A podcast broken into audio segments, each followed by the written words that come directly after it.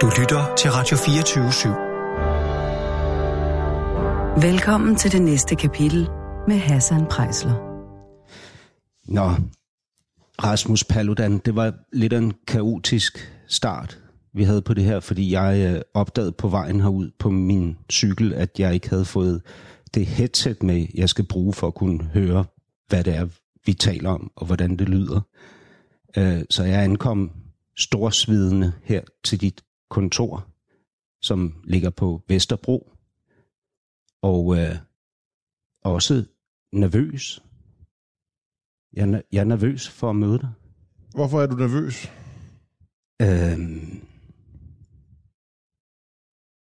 Jeg tror, jeg er usikker på, om jeg vil kunne nå dig. Og det er selvfølgelig mit håb. Ja, det er godt at håbe. Altså, det forstår jeg godt. At være usikker på, det giver mening. Det ligger vel teknisk set kontoret i Sydhavnen, men det viste sig jo så ikke at være nogen katastrofe, fordi jeg var, som herren ville det åbenbart, også forsinket. Så derfor var der ikke noget problem overhovedet. Nej. Og det gode er, at det næste møde i kalenderen er jo først sat sådan, at vi faktisk havde en halv time ekstra for uforudsete hændelser. Ja. Hvilket vil vise, at jeg er god til at planlægge min tid, sådan at jeg tager højde for livet. Ja. Fordi det kan ikke altid planlægges, vel? Hvordan har du det med at medvirke i det her? Det er jo et portrætprogram over 2 timer i alt. Ja, nu er der jo kun gået 2 minutter. Indtil videre har jeg det fint, men det kan jo sagtens være, at det ændrer sig. Men som jeg sagde til dig tidligere, så kan det næppe gå værre end med Erling Jepsen. Så jeg tænker, at hvis vi får en god samtale, så er alle glade, ikke? Erling Jepsen udvandrede fra mit program. Det var det, han gjorde. Ja. Kunne du finde på det? Efter han havde svinet dig. Altså, det kunne jeg jo godt, hvis jeg synes, at det er helt hen i vejret. Jeg udvandrede jo faktisk fra den her masser monopolet-debat under valgkampen. Ja. Fordi det, de gjorde, var, at de løg, det gør Danmarks Radio rigtig ofte, de løg og sagde, at man fik lige meget taletid. Ja. Men det var overhovedet ikke rigtigt.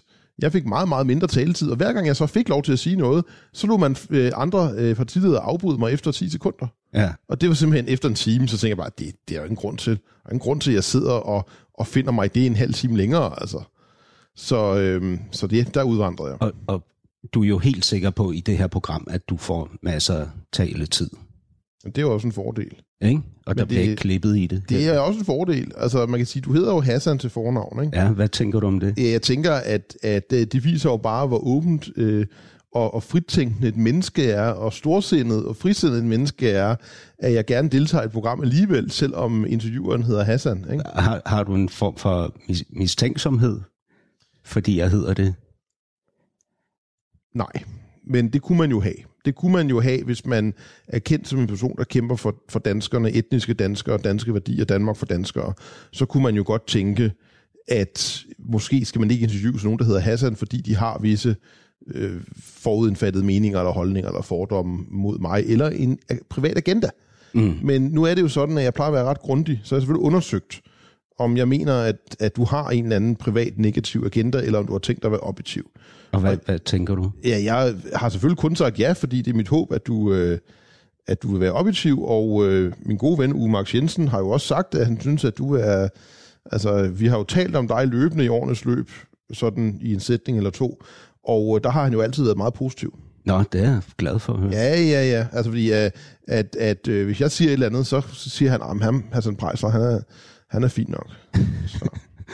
Ja, nu kan du mærke, at jeg griner nervøst, ikke? Fordi det bliver sådan, at medlemmerne af Stram Kurs og ledelsen, kandidaterne, alle sammen synes, at ham Hassan Preisler er en fin fyr, så kan det jo, vælte ned over mig med lort for dig efterfølgende. Ja, alene det, at jeg har dig som gæst her, vil jo medføre, at der vil være folk, der siger, hvorfor skal man give ham taletid? Og så videre. Og hvorfor forsøger at stræbe efter at vise den menneskelige side af det her umenneske? Ja, det er sådan, omtaler du forhåbentlig ikke mig. Jamen, jeg refererer til, hvordan kommentarerne kunne være. Kender du virkelig mennesker, der er så meget affaldsagtige, at de kunne finde på at omtale mig som et umenneske? Gør du virkelig det? Kender du den slags? Ja. Hold da ferie. Jeg synes, du skal rydde op i, hvem du kender. Altså, jeg vil sige, at om noget, så stiger din personlige anseelse og integritet vel, ved at du vælger at tage interviewopgaver, som er svære og udfordrende, og som kan give politisk stormvejr.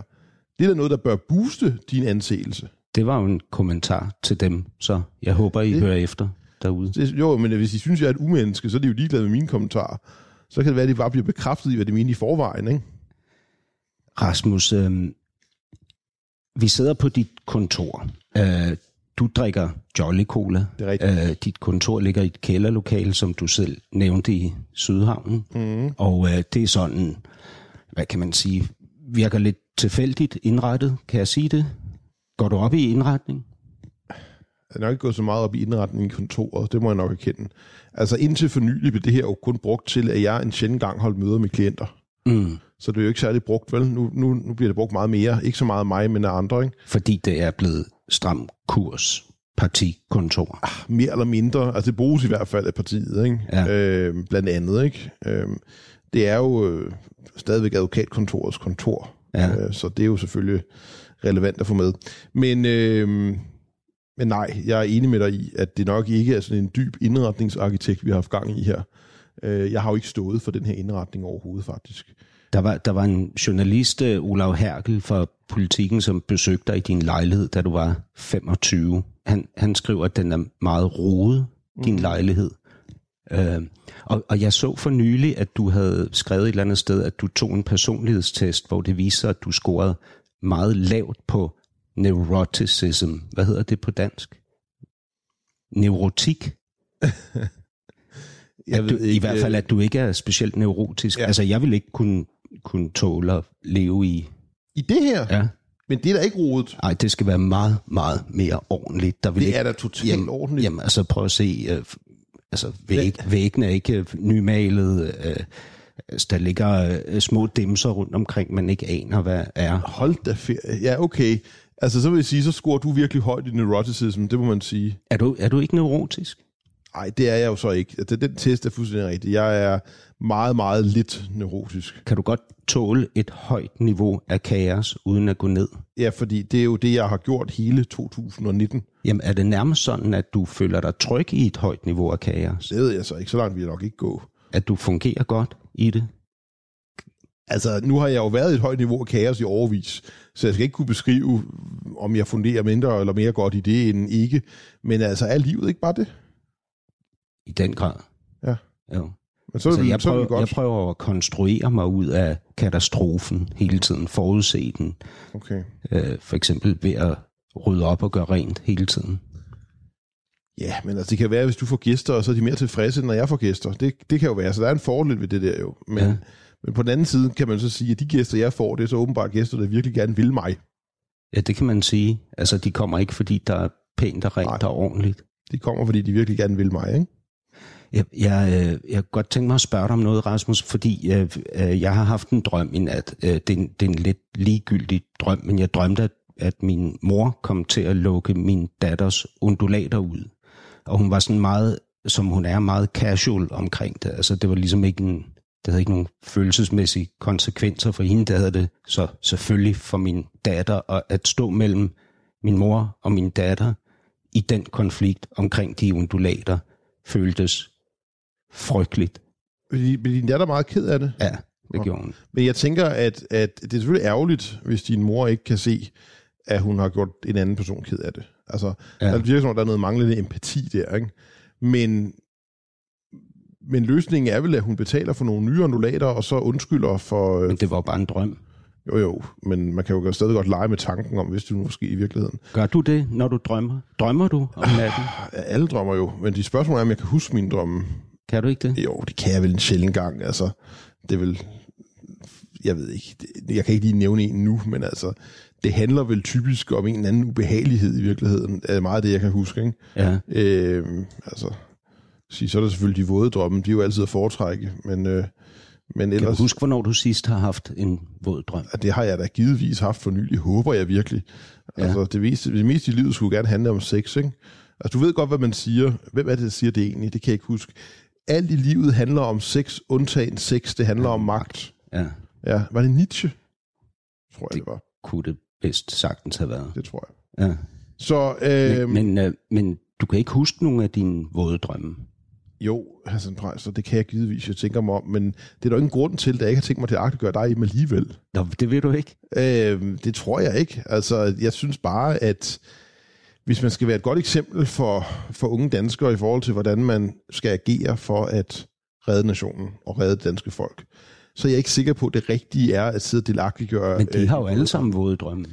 Ja, så du tænkte på, at så kunne jeg give dem ro ved, at de kunne indse, at deres våde drømme var ikke mærkelige. Jeg synes da bestemt, der er en mission i forhold til ungdommen, at lade den vide, at dens individer ikke står alene med de betingelser, der ligesom er inkluderet i det at være til. Men altså, ved du hvad? Jeg er helt enig, men jeg er bare ikke sikker på alligevel, at det er det rigtige at gøre, fordi jeg tror lige præcis den del... Der har jeg allerede sagt så meget seksuelt, så de ved godt, at jeg er et seksuelt væsen.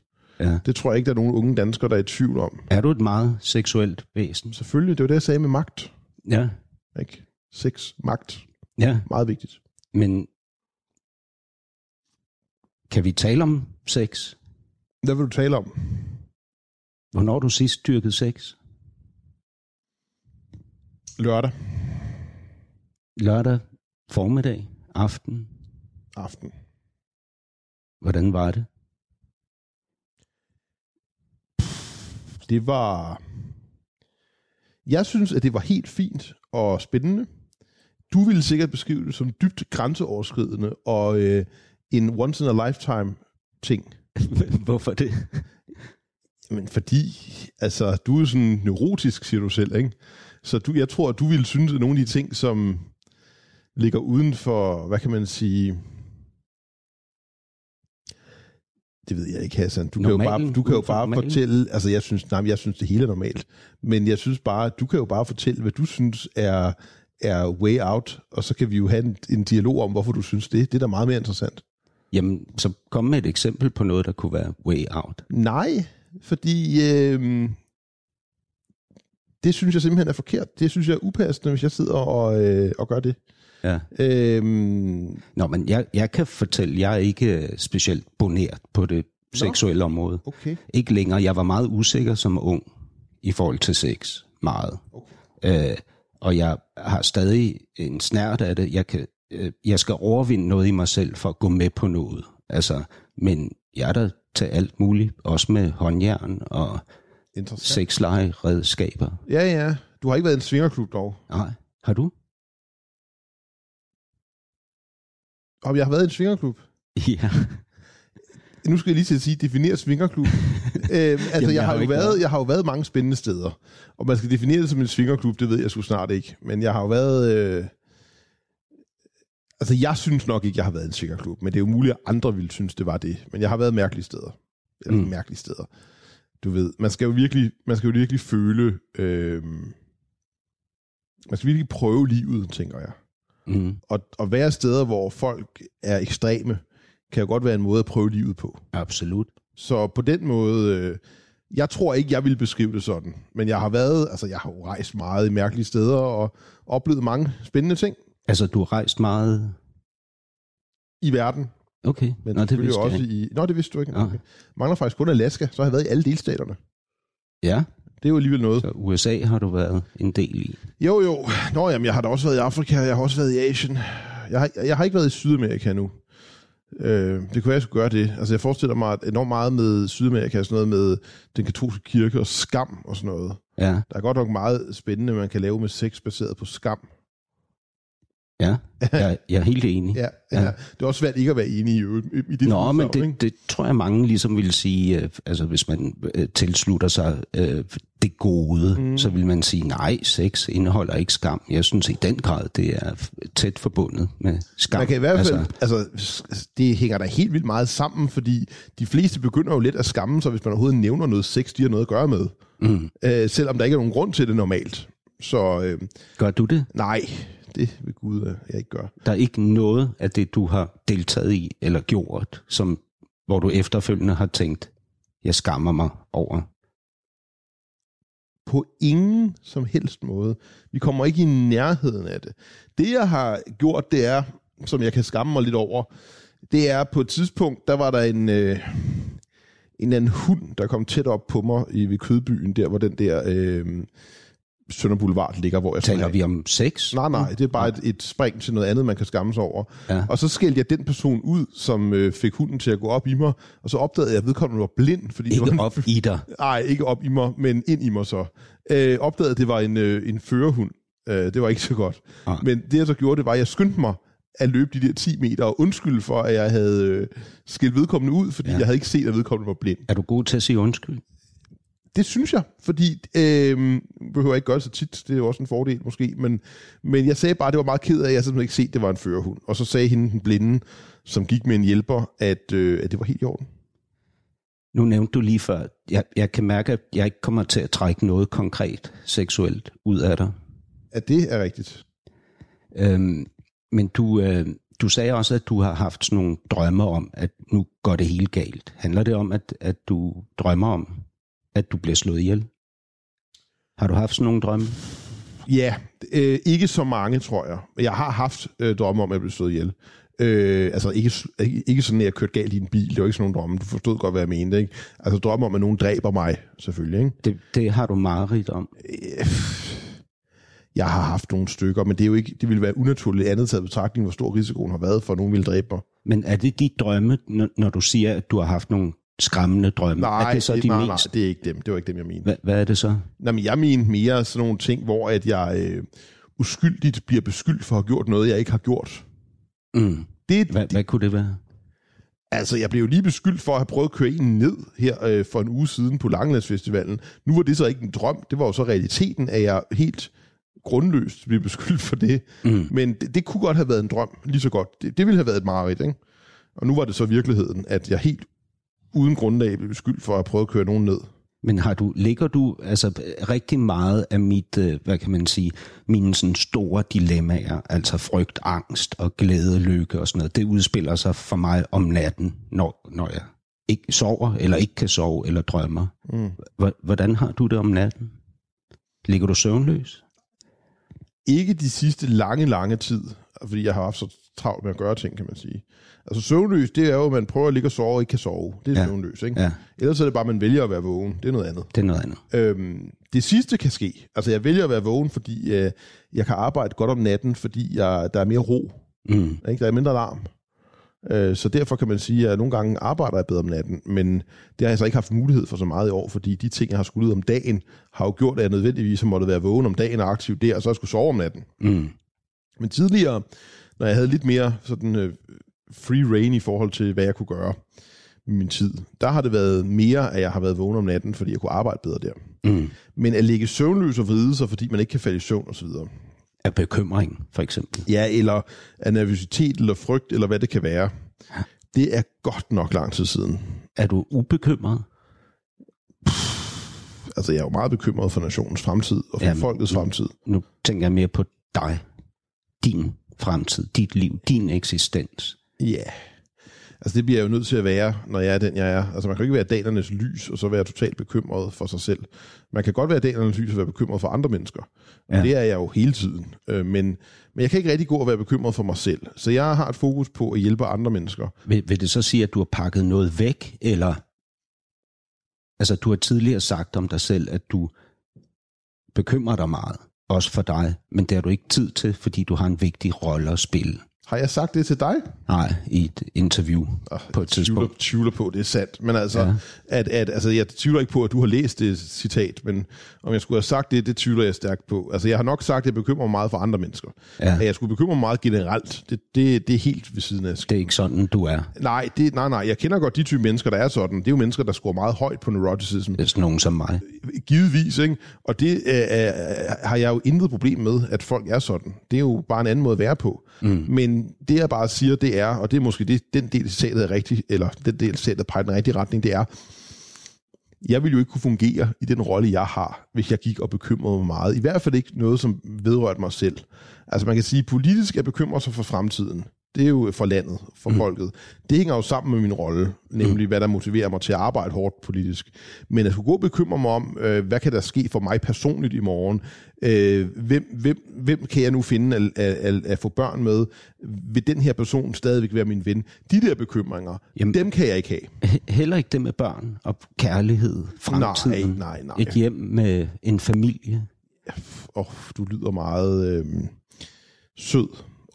Og rødstrømsk og sentimental. Men er det sentimentalt at ønske sig en familie, nogle børn? Det er bare den måde, du formulerede det på. Men altså, det var det, Erling Jepsen sagde. Han sagde noget på en tone og sådan noget. Men... Hvad han sagde, jeg havde en frygtelig, bævrende, kedelig stemme. Nej, sådan ville jeg ikke beskrive det. Så var det ikke det. Jeg havde fanget sådan, at han mente, du havde sådan en meget... følebøsseagtig stemme, hvis du forstår. Ikke? Ja. Sådan, det har du lidt, ikke? Jamen, det kan jeg faktisk godt høre. Ja. Så det var derfor, jeg kom til at sige sentimentalt, tror jeg. Ikke? Men det var ikke noget negativt, vel? Aha. Det var ikke sådan, at jeg angreb dig af den grund. Det var bare, at sådan som du sagde det, så lød det sådan.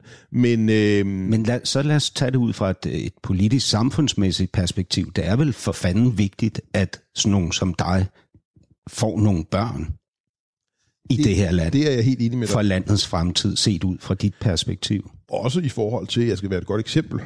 Hvis jeg siger til unge mænd, Jens og Christian og Patrick og Mike og hvad de der sidder. Etablere en familie, få nogle børn. Få 7 børn. Så bør jeg jo få 10 børn. Ja. Som et godt eksempel. Ikke? Ja. Hvordan ligesom vil du gøre det? Ligesom i går, da jeg var ude at bade med nogle venner, og vi stod der i vand til lidt over knæene, ikke? Og det var lidt koldt alligevel. Ikke? Så sagde jeg, okay, jamen altså... Nåede du kun ud til knæene? Jeg er ikke færdig med historien, Hassan Preisler. Så sagde jeg til mine venner, ja, altså den kære leder må jo lede med eksempel, så sprang jeg så i, så jeg lå helt under vandet, ikke? Og det kan man jo også sige på familie- og faderskabsområdet. Korrekt, og det er selvfølgelig også noget, jeg arbejder på, men du spurgte ikke, om jeg synes det var vigtigt. Du spurgte, om jeg personligt bekymrede mig om det. For ikke at nå det. Nej, det gør jeg ikke. Altså, jeg vil selvfølgelig gerne have en livsarving eller 10, og det er da et fokusområde, men at gå og bekymre mig om det, altså hør nu her, heldigvis er der en hel del danske kvinder, der ved, hvem jeg er. Ja. Faktisk de fleste. Ja. Og nogle af dem synes jo nok, at den jeg er en fremragende person, hvilket er rigtigt. Jeg ved ikke, hvad de øvrige 95% tænker på, men altså, det skal nok gå. Ja, og det kunne vi jo... det kunne man... Hvis nu man kunne studere deres drømme, for eksempel, så ville man jo få et indblik i, hvad de tænker. Hvad de gerne vil have, jeg gjorde ved dem. Ja, det behøver man sgu ikke studere deres drømme for at finde ud af. Man behøver ikke spørge dem, det er ret åbenlyst. Det skriver de? Ja, det gør en hel del af dem, men altså, det behøver de nu ikke. Jeg ved godt, hvad de gerne vil have. Ikke? De vil have den hårde tur, som det hedder. Velkommen til det næste kapitel, hvis du lige er kommet til derude. Du lytter til første time, hvor jeg, Hassan Preisler, besøger Rasmus Paludan på hans kontor i Sydhavnen. Rasmus, jeg nævnte det der med drømmene før. Og det er faktisk, fordi jeg har haft en drøm om dig. Okay, spændende. Hvad gjorde jeg? Jamen, jeg skrev den ned. Ellers glipper man den jo. Ja, og den er jeg lagde den også ud på Facebook. Nå. Så den er offentliggjort den 15. maj. Okay. Lang tid før jeg vidste, at du ville være med som gæst i det her program. Ja. Ville komme med. Så det er ikke en, jeg har opfundet til lejligheden. Det er noget, jeg reelt har drømt. Har du lyst til at høre den? Jeg ville være kedelig, hvis jeg sagde nej, ikke? Ja. Og det er nok det sidste, jeg er. Jeg har haft den mest besynderlige drøm. Jeg befandt mig liggende i midten af en stor legusterlabyrint på Heartland. Heartland, det er den der kulturelitære festival på Fyn. Tæt op af Paludan. Solen skinnede, og en lun brise fandt vej gennem hækkenes gangsystem og varmede vores afklædte kroppe. I baggrunden lød yogaklokker og let børnelatter, og spredt omkring os stod en flok mennesker, der mest af alt mindede mig om dem, jeg i 70'erne oplevede, når mine forældre tog mig med på hippielejre rundt omkring i verden. De havde uvasket langt hår og var klædt i løse gevanter. Inden længe opfordrede de mig med smil og skulderklap til at omfavne Paludans nøgne krop med min. Jeg så over på ham. Hans hoved var stort og et bredt, varmt smil bredte sig over hans læber. Kroppen var mere som en babys. Den lille mave var udspilet, arme og ben var små og spinkle, mens huden var lys og blød. Da vi sådan havde ligget i ske et stykke tid, blev vi bedt om at rejse os. Jeg modtog klapsalver og roser fra de omkringstående, der nu gjorde kredsen om os mindre. Jeg troede, vi var færdige, men så viste det sig, at jeg også skulle tungekysse Paludan. Jeg forsøgte at protestere, men menneskecirklen omkring os strammede til, og da jeg modvilligt nærmede mig hans ansigt, opdagede jeg, at han havde en let, harsk ånde. Jeg syntes, det var synd for ham, hvis jeg afslørede det, og i øvrigt ville det jo så illustrere min menneskelige intolerance, såfremt jeg vendte mig bort af den årsag. Alligevel var det det, jeg gjorde. Ufrivilligt drejede jeg ansigtet væk. Straks bredte en enorm skuffelse sig over flokken, der med det samme opløste kredsen. De tog ømt den afviste Paludan i deres midte, og på vejen ud sendte de mig deres vredeste blikke, mens han fik deres mest omsorgsfulde ord. Tilbage lå jeg alene og nøgen i midten af labyrinten, da en tung sky gik for solen, og kulden fik min hud til at krømpe sig. Jung for helvede. Altså, det er jo nok lidt en fabrikation, det der. Du har ikke drømt alt det der, jo. Jo. Altså, der er jo ikke nogen, der drømmer noget, der kan beskrives så detaljeret. Så det er jo fordi, jeg er forfatter, så skriver jeg jo sådan der, ikke? Ja. Men jeg havde noter på min blog. Ja. Altså, jeg stiller mig stadig meget tvivlende, Hassan, omkring, at du rent faktisk har drømt alt det der. Men, seriøst? Ja, fordi... Hvorfor skulle jeg lyve om det? Nej, men ved du hvad? Det er de der detaljer.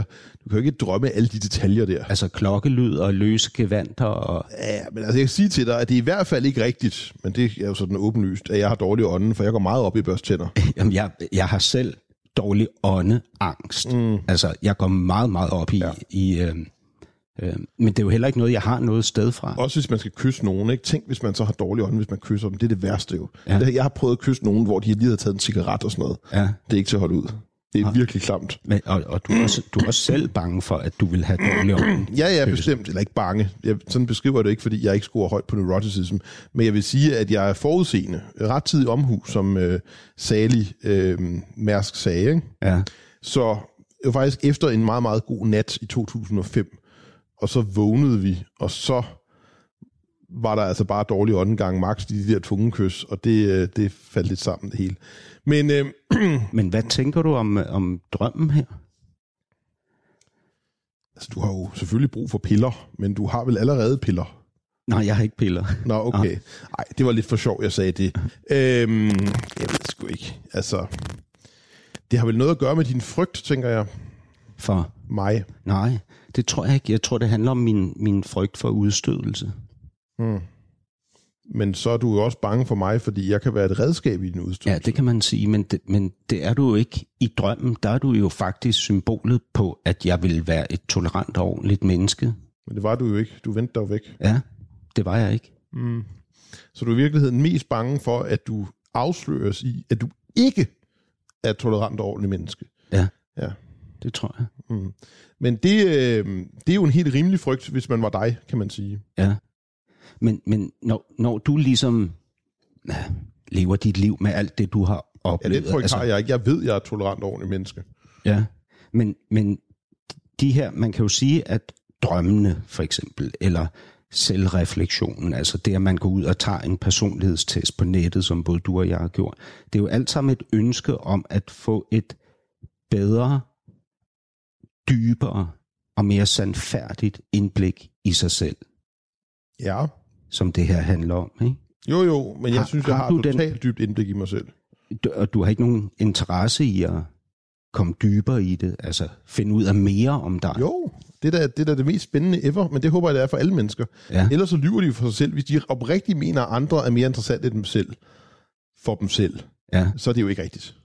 Nej, så vil jeg betegne det som en flugt, som handler om, at man ikke tør kigge på sig selv. Ja. Altså, der kan være et enig med dig, der kan være forskellige motiver for det, og flugten og frygten kan være en grund, eller at der kan også være andet, men altså, der kan sikkert være mange motiver.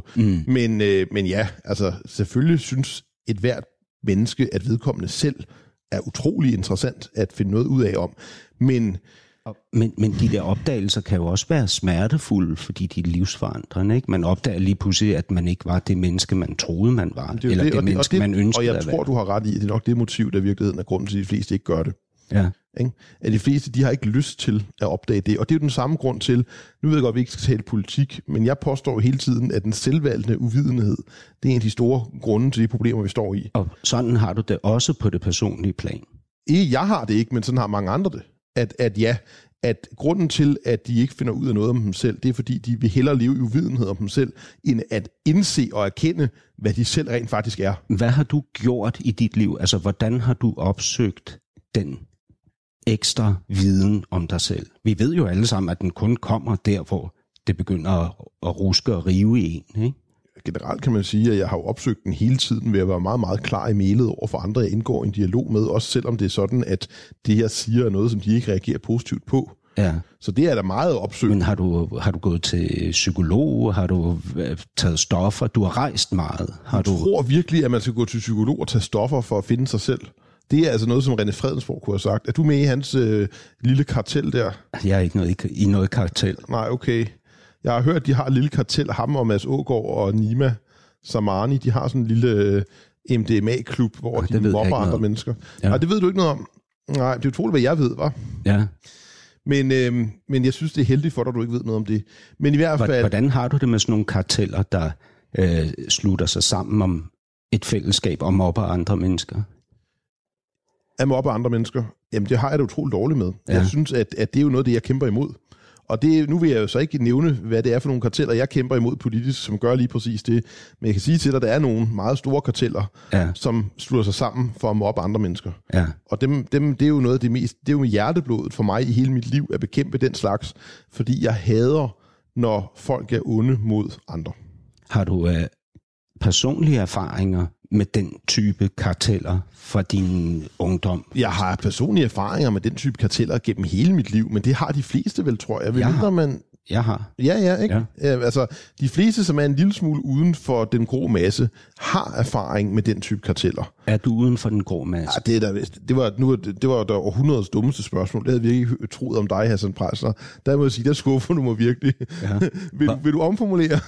Hvor langt uden for den grå masse er du, Rasmus Paludan? Ja, nok ganske langt uden for den grå masse. Men ved du det om dig selv? Ja, det er jo ret åbenlyst. Men på den anden side, det er jo et svar med modifikationer i virkeligheden, fordi man skal jo heller ikke være så langt uden for en grå masse, at man mister perspektivet og ikke kan se både en selv og den grå masse ovenfra. Man skal gerne kunne se, hvor langt ved siden af er man, og på hvilke måder. Ellers er det ikke interessant. Bare det at være uden for den grå masse, det kan enhver idiot finde ud af.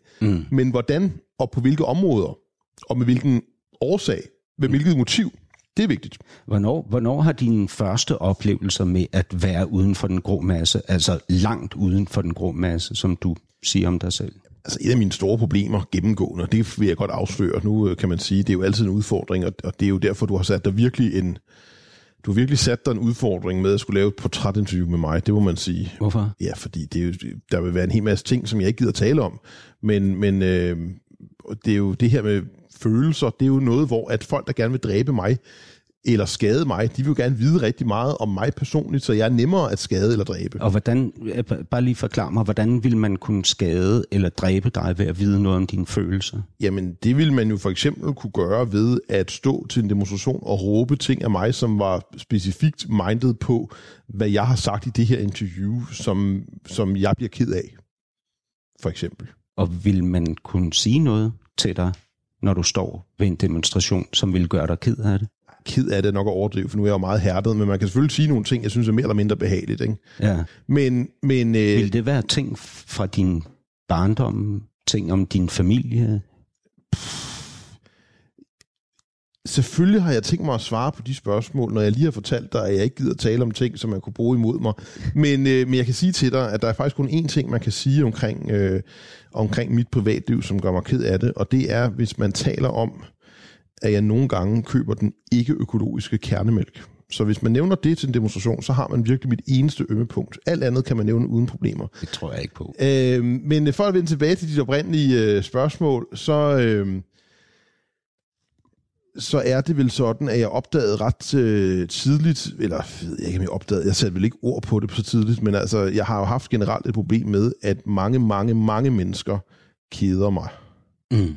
Og det er jo at være uden for den grå masse, fordi der er godt nok mange, som synes, det er interessant at sidde og tale med selv de mest kedelige og uinteressante mennesker. Mm-hmm. Og det, altså jeg har jo oplevet utrolig mange fester igennem hele mit voksenliv, og sådan set også før mit voksenliv, at vi taler også gymnasiefester og andet, hvor at de jo bare har været så uinteressante og kedelige, de her mennesker. Mm. Og det ved de jo ikke selv, de er for det meste. Men vidste du det dengang? Jeg vidste jo godt, at jeg ikke kunne se, hvorfor det var så fedt. Altså, det som de andre stræbede efter, som var, at der er jo en eller anden afdanket tredjerangs journalist fra Bandske Tidende, der hedder Rasmus Karkov, som har skrevet noget af det mest løgnagtige lort, jeg nogensinde har læst. Jeg er ked af, at jeg har læst det, men det var kun fordi, du serverede det for mig igen. Som skrev et eller andet om, at jeg var udenfor i gymnasiet og sådan noget, sagde en anonym kilde. Ja, vi bruger endelig anonyme kilder. Det, man kan sige om gymnasiet, det var, at selvfølgelig deltog jeg ikke i alle de mange fester, som blev holdt privat. Men det var der en god grund til, fordi jeg deltog i nogle af dem og opdagede, at det var røvkedeligt. Mm. Altså, jeg synes, det var virkelig, virkelig uinteressant. De her mennesker, som var til de fester, som var andre gymnasieelever, de var virkelig, virkelig kedelige og uinteressante mennesker. Mm. Så hvorfor skulle jeg dog deltage i det? Men sådan var min gymnasietid også, og sådan har det også været efterfølgende. Jeg har også tænkt, gud, hvor er det kedeligt, men jeg var ikke i stand til på det tidspunkt at formulere det sådan. Jeg tænkte bare, der var noget galt med mig. Men altså, jeg tror ikke, at du og jeg er de eneste i verden, der har haft det sådan. Så det er også det her med anonyme kilder, som leder... Altså tænk på, den her anonyme kilde for gymnasiet, som måske har gået en parallelklasse til mig i gymnasiet, den person lever jo verdens kedeligste liv nu også. Mm. Det er jo Villa, Volvo og Vorse, og at være, hvad ved jeg, en eller anden, og nu vil jeg ikke nævne en specifik titel, fordi så risikerer vi, at dem, der har den titel, ikke vil stemme på mig, men altså, de lever jo kedelige liv stadigvæk, og så er det jo nemt lige, ham der Rasmus, han tror, han er noget, nu ringer jeg lige til Berlingske Journalisten og siger, at han var sgu også udenfor i gymnasiet, ikke? Mm. Som om, at det rører mig. Altså, det er jo synd for den person, at vedkommende har et kedeligt liv, både i gymnasiet og nu. Mm. Så derfor kan jeg jo kun glæde mig over, at det havde jeg ikke. Altså, jeg havde det fint i gymnasiet, men mest havde jeg det jo nok fint ved, at jeg ikke gad gå til alle de der kedelige fester. Mm. Altså, det var simpelthen ikke interessant, og det problem har jeg selvfølgelig haft efterfølgende også, men det er jo ikke et problem, medmindre man anser det et problem. Altså, du har selv beskrevet, hvordan du, da du bliver tutor eller rusvejleder på jurastudiet, ligesom fortryder det efterfølgende, fordi det var i håbet om at opleve en eller anden form for anerkendelse, at du sagde ja til det. Jeg tror, det var i... Kan det passe, det var i nattevagten, at du siger... og det var nok... som den stakkels Lannister, som er en karakter i Game of Thrones, havde jeg bare et ønske om at få en form for anerkendelse. Og det var nok derfor, jeg tænkte, at jeg sagde, at jeg søgte om at blive rusvejleder. Mm. Hvis jeg nu havde været lidt mere moden på det tidspunkt, nu var jeg kun 21 år, så havde jeg måske overvejet, om det var noget, jeg havde lyst til at bruge min tid på. Yeah. Og lade det være mere retningsgivende. Men det gør jeg ikke. Det man kan sige, Hassan Preisler, det er, at jeg har aldrig nogensinde i mit liv udtalt mig med mit navn til nattevagten. Så det, du har gjort, det er, at du har hævet en anden, der har ringet ind anonymt til nattevagten frem, og så har du brugt de citater. Altså det her, det er fra 4. juli 2017. Ja, der har jeg ikke ringet ind og sagt, at jeg hed Rasmus Paludan. Jeg har aldrig, og talt med Nima Samani. Jeg har aldrig nogensinde ringet ind og sagt, at jeg hed Rasmus Paludan til nattevagten. Det tror jeg i hvert fald ikke, jeg har. Men det ændrer ikke på, at jeg kan sagtens have sagt det der. Altså, ja. Det vil jeg gerne forholde mig til. Ja. Det er jo i den retning, det peger, at nu kan jeg ikke huske, at jeg skulle have brug for anerkendelse, at det skulle have været motivet, det kan jeg ikke erindre. Men det er da i hvert fald rigtigt, at det skulle være sådan meget socialt, hvor man ligesom inde med de inde, hvis man var tutor på jurastudiet. Ja. For så var man jo en festabe, som ligesom gav alle de nye jurastuderende en god, du ved ikke, og måske også en tur i sengen, og hvem ved... Men det var bare ikke, det viste sig jo så, og jeg synes, det var ret uinteressant. Ja, altså, jeg nævner ikke det her for at fange dig. Nej, men det føler jeg heller ikke. Jeg siger bare, at jeg erindrer ikke, at jeg på noget tidspunkt har talt med Nima Samani, hvor jeg har sagt mit fulde navn. Det han gør, fordi han er et affaldsmenneske, en afdanket 4-graders jurist, som ikke kan få job som jurist, og aldrig har kunnet det, og heller aldrig får det, det er, at han tager ting, som er sagt anonymt, og så breder han det til omverdenen, som om, at det er sagt af mig til citat. Altså, jeg kan jo prøve at finde det klip til anden time, så kan vi tale videre om det, hvis du synes, det er relevant. Men jeg synes ikke, det er så voldsomt vigtigt. Men jeg synes bare, det er relevant. Jeg egentlig gerne ville tale om. Folk ringer jo ind til nattevagten, og når de siger deres navne, så forventer de jo ikke 2 år senere, så bliver det hævet op til citat. Mm. Så det irriterer mig måske, men det er mere princippet. Men Rasmus, grunden til, at jeg spørger, ikke? Det er jo fordi, jeg er helt vildt nysgerrig på, hvem denne her figur, det her fænomen, der sidder over for mig, er.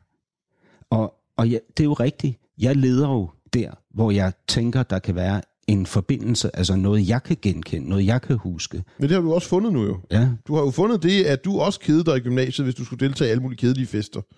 Ja, men jeg var bare ikke i stand til på det tidspunkt at vide, at det var kedsomhed, det handlede om. Jeg følte mig bare udenfor. Nå, på den måde. Okay, jamen det ved jeg nu ikke. Det, sådan erindrer jeg ikke, at jeg gjorde. Det kan godt være, at jeg ikke satte lige så godt ord på det dengang, som jeg gør nu. Det er muligt. Men man kan sige, det var jo den naturlige. Jeg følte mig ikke udenfor som sådan, fordi i så fald var det jo selvvalgt. Altså, det var jo modsat den her aftankede idiot, som anonymt har udtalt sig til Berlingske, hvis altså vedkommende har det. Kan være noget, bare Rasmus Karkov finder på. Det er nok det mest sandsynlige. Men hvis det er det, så er... Altså, så det du siger, det er, at den person, der er skildret, Rasmus... Nå, okay, ja, nu er jeg med. Jeg siger bare, det kan jo sagtens være, men det er også underordnet i virkeligheden. Ja. Men man kan sige, det der med at bruge anonyme kilder i portrætartikler, det er jo... altså. Man kunne også bare finde nogen, der rent faktisk tør stå ved, hvad de siger med deres navne, ikke? Ja. Men det er jo ikke, altså det var jo ikke noget, som jeg var ked af. Mm. Hverken dengang eller nu. Fordi tværtimod vil jeg sige, at jeg er endnu gladere nu for, at jeg ikke valgte at deltage i særlig mange fester i gymnasiet, fordi det var kedeligt. Mm. Vidste jeg helt klart, at det var fordi, jeg syntes, det var kedeligt, jeg ikke ville deltage i dem. Dengang, det ved jeg ikke. Jeg vidste i hvert fald, at jeg ikke havde lyst til at deltage i dem. Mm. Altså, men det var jo noget, jeg udforskede. Jeg udforskede, hvordan er det at komme til de der fester. Så begyndte jeg at blive inviteret til festerne, så kom jeg til dem, så opdagede jeg, at det var lort. Mm. Altså virkelig, men det er jo fordi, de er så dumme jo. De havde jo ingen nysgerrighed om verden overhovedet. Altså, de gik op i ting, som var fuldstændig ligegyldigt. Mm. Altså materielle ting, og hvem der har kysset med hvem, og sådan noget fuldstændig uinteressant noget, hvor at det her med at redde menneskeheden, det var sgu ikke lige der, at den pressede, vel? Hvordan har du det med mennesker, der er dumme, altså uintelligente, på den måde, som spilder deres liv med at tale om? Ja, og det var ikke engang det, fordi de var ikke nødvendigvis uintelligente, de var bare sådan karaktermæssigt kedelige. Mm. Nogle af dem var givetvis også uintelligente. Hvordan har du det med den type mennesker? Ja, dem har jeg sgu nok det stramt med nogle gange. Ja. Derfor synes jeg, at jeg er i nærheden af dem. Men jeg vil så sige til dig, at der er forskel, fordi en ting er, at man bare ikke er så intelligent. Det behøver ikke gøre, at man er uinteressant. Men sådan kan godt være interessant, selvom man ikke er specielt intelligent. Mm. De to ting, altså karaktertrækkene, ens personlighed og ens IQ, der er ikke en fuldstændig korrelation overhovedet. Det er klart, hvis den er meget lav, så vil der være nogle problemer i abstraktionsniveauet, som gør, at der måske er nogle begrænsninger i den personlige nysgerrighed i personligheden. Men hvis jeg er bort fra den ekstrem, så behøver der ikke være sådan en sammenhæng. Så jeg kunne sådan set sagtens finde en person med en IQ 85, som var rimelig interessant, tror jeg. Altså en partner? Nej, det var ikke det, jeg mente. Nej, fordi jeg mindes, at du har sagt, at det er vigtigere for dig, at din kommende hustru er klog, end at hun er smuk. Ja, det sagde jeg til Hella Juf på folkemødet i år. Da du var i sommerfugleterapi. Ja, hun var meget sød. Altså, der var nogen, der skrev nogle interessante bemærkninger på YouTube, hvor de skrev, at det er interessant og sigende for den danske journalist, at Hella Juf formår at lave det hidtil bedste interview med Rasmus Paludan. Hidtil næstbedste. Hvad mener du med det? Jamen, vi sidder og laver det bedste. Jo, men det vil jo vise sig, kan man sige, ikke? Ja. Ellers kan det være, det ender som en Erling Jepsen. Det kunne faktisk være sjovt. Altså, du går fra mig? Altså, jeg siger bare, at den mulighed ligger jo altid over dig. Prøv at høre, nu oplevede jeg jo, som jeg fortalte dig i min drøm, at alle andre gik fra mig. Det er rigtigt. Du må ikke også gå. Nej, men altså, det styrer du selv. Det vil jeg sige til dig, det er du helt selv herover. Er vi tæt på, at du kunne finde på at gå? Nej, der skal nok noget mere til, vil jeg sige. Jeg er rimelig hardcore. Ja, det tror jeg også, du er. Ja, det er jeg. Det er jo sikkert meget tvivl om. Hvad var det, han sagde, Pim Fortuyn? Han sagde, I am the master of the dungeon. Den hollandske politiker. Det er rigtigt. Ja. Han blev jo skudt og dræbt. Ja. Fordi han var islamkritisk. Og fordi han var mod... hvad var han mod? Jeg tror, fordi han synes man gerne må spise kød, eller sådan noget. Men altså... Ja. I hvert fald. Det var sgu synd for Nederlandene, han blev skudt og dræbt. Også med Theo van Gogh. De har da oplevet noget, hollænderne, det må man sige.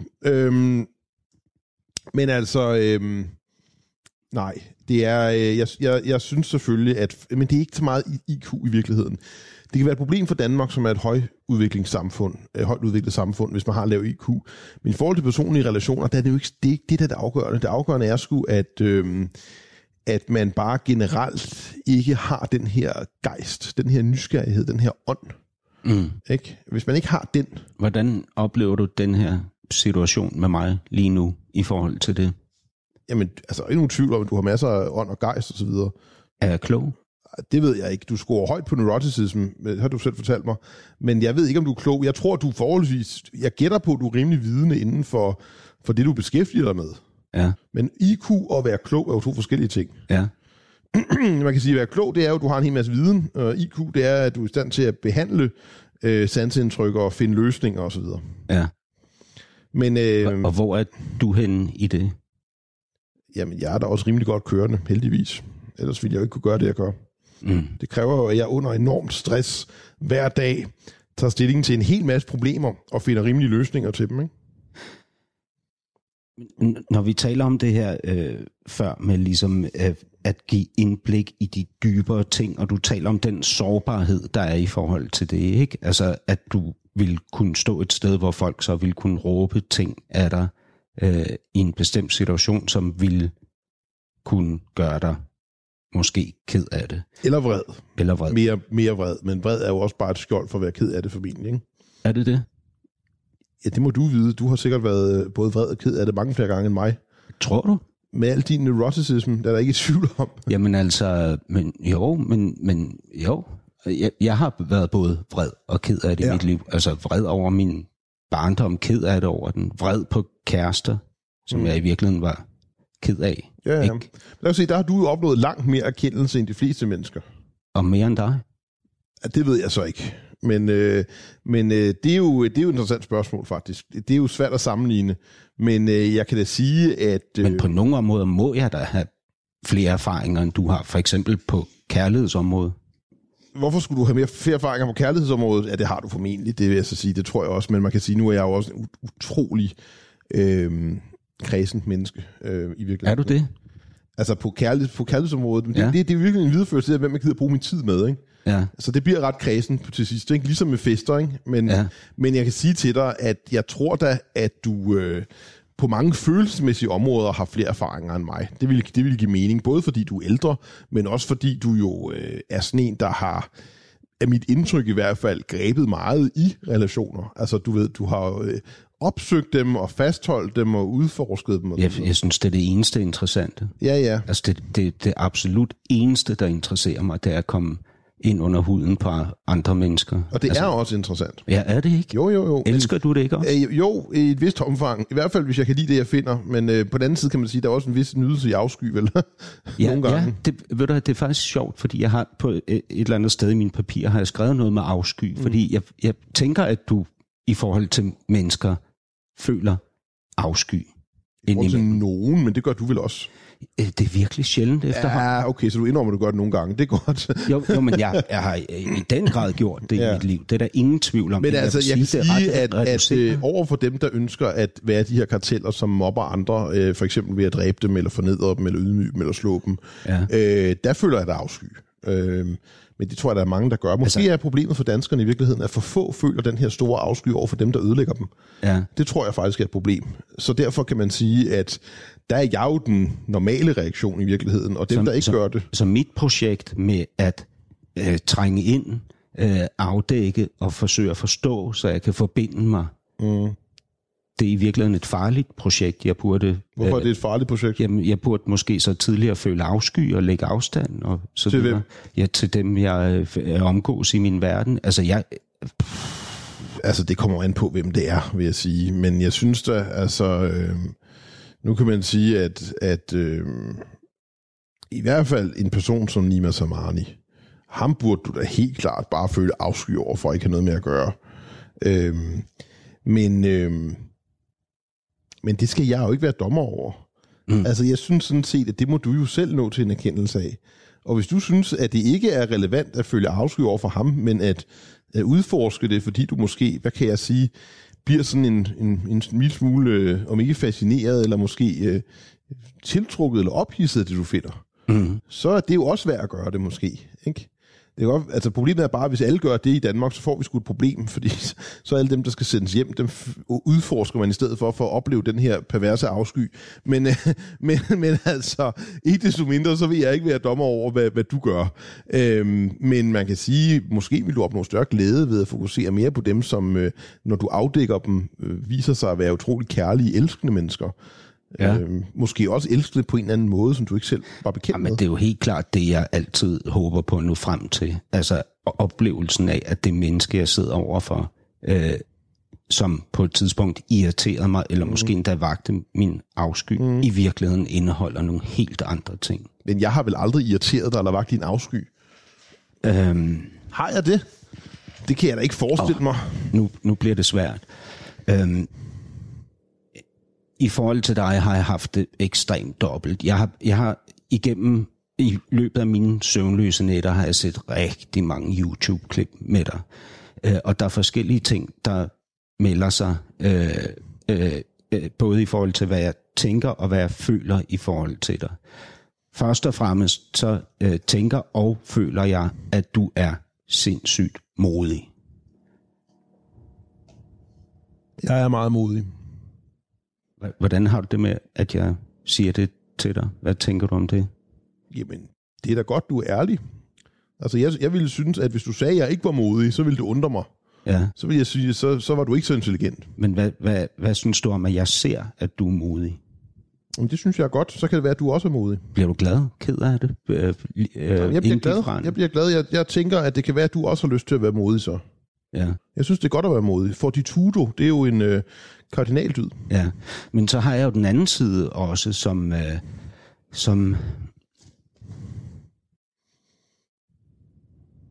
er mere kompleks. Altså, som handler om, at jeg måske ligesom alle andre tænker, der må ligge noget indenunder. Altså, at være så modig, at være så fokuseret på en enkelt sag, at ville gå i døden for det, tror jeg for rigtig mange mennesker, mig selv inklusive, vil gøre, at man tænker, hvad er det, der er galt med ham? Det er jo ikke, der er jo ikke noget galt med mig. Altså, det er ikke en enkelt sag, fordi hvis det er en enkelt sag, så er det den sag, der betyder noget. Så er det den enkelte sag, der betyder, det er det eneste, der betyder noget i så fald, nemlig nationens overlevelse. Og jeg vil sige, at det kan godt være, at tiderne er skiftet sådan, at nu er man mærkelig, og der er noget galt med en, synes andre, hvis man gerne vil virkelig fokusere på den sag. Men sådan har det jo ikke altid været. I det meste af Danmarks historien, der har det jo ikke været sådan, at man var mærkelig, hvis man gjorde alt, hvad man overhovedet kunne, for at nationen skulle overleve. Tværtimod var man mærkelig, hvis man ikke gjorde alt, hvad man overhovedet kunne, for at nationen skulle overleve. Men der er ikke nogen tvivl om, at du har oplevet det, jeg illustrerer.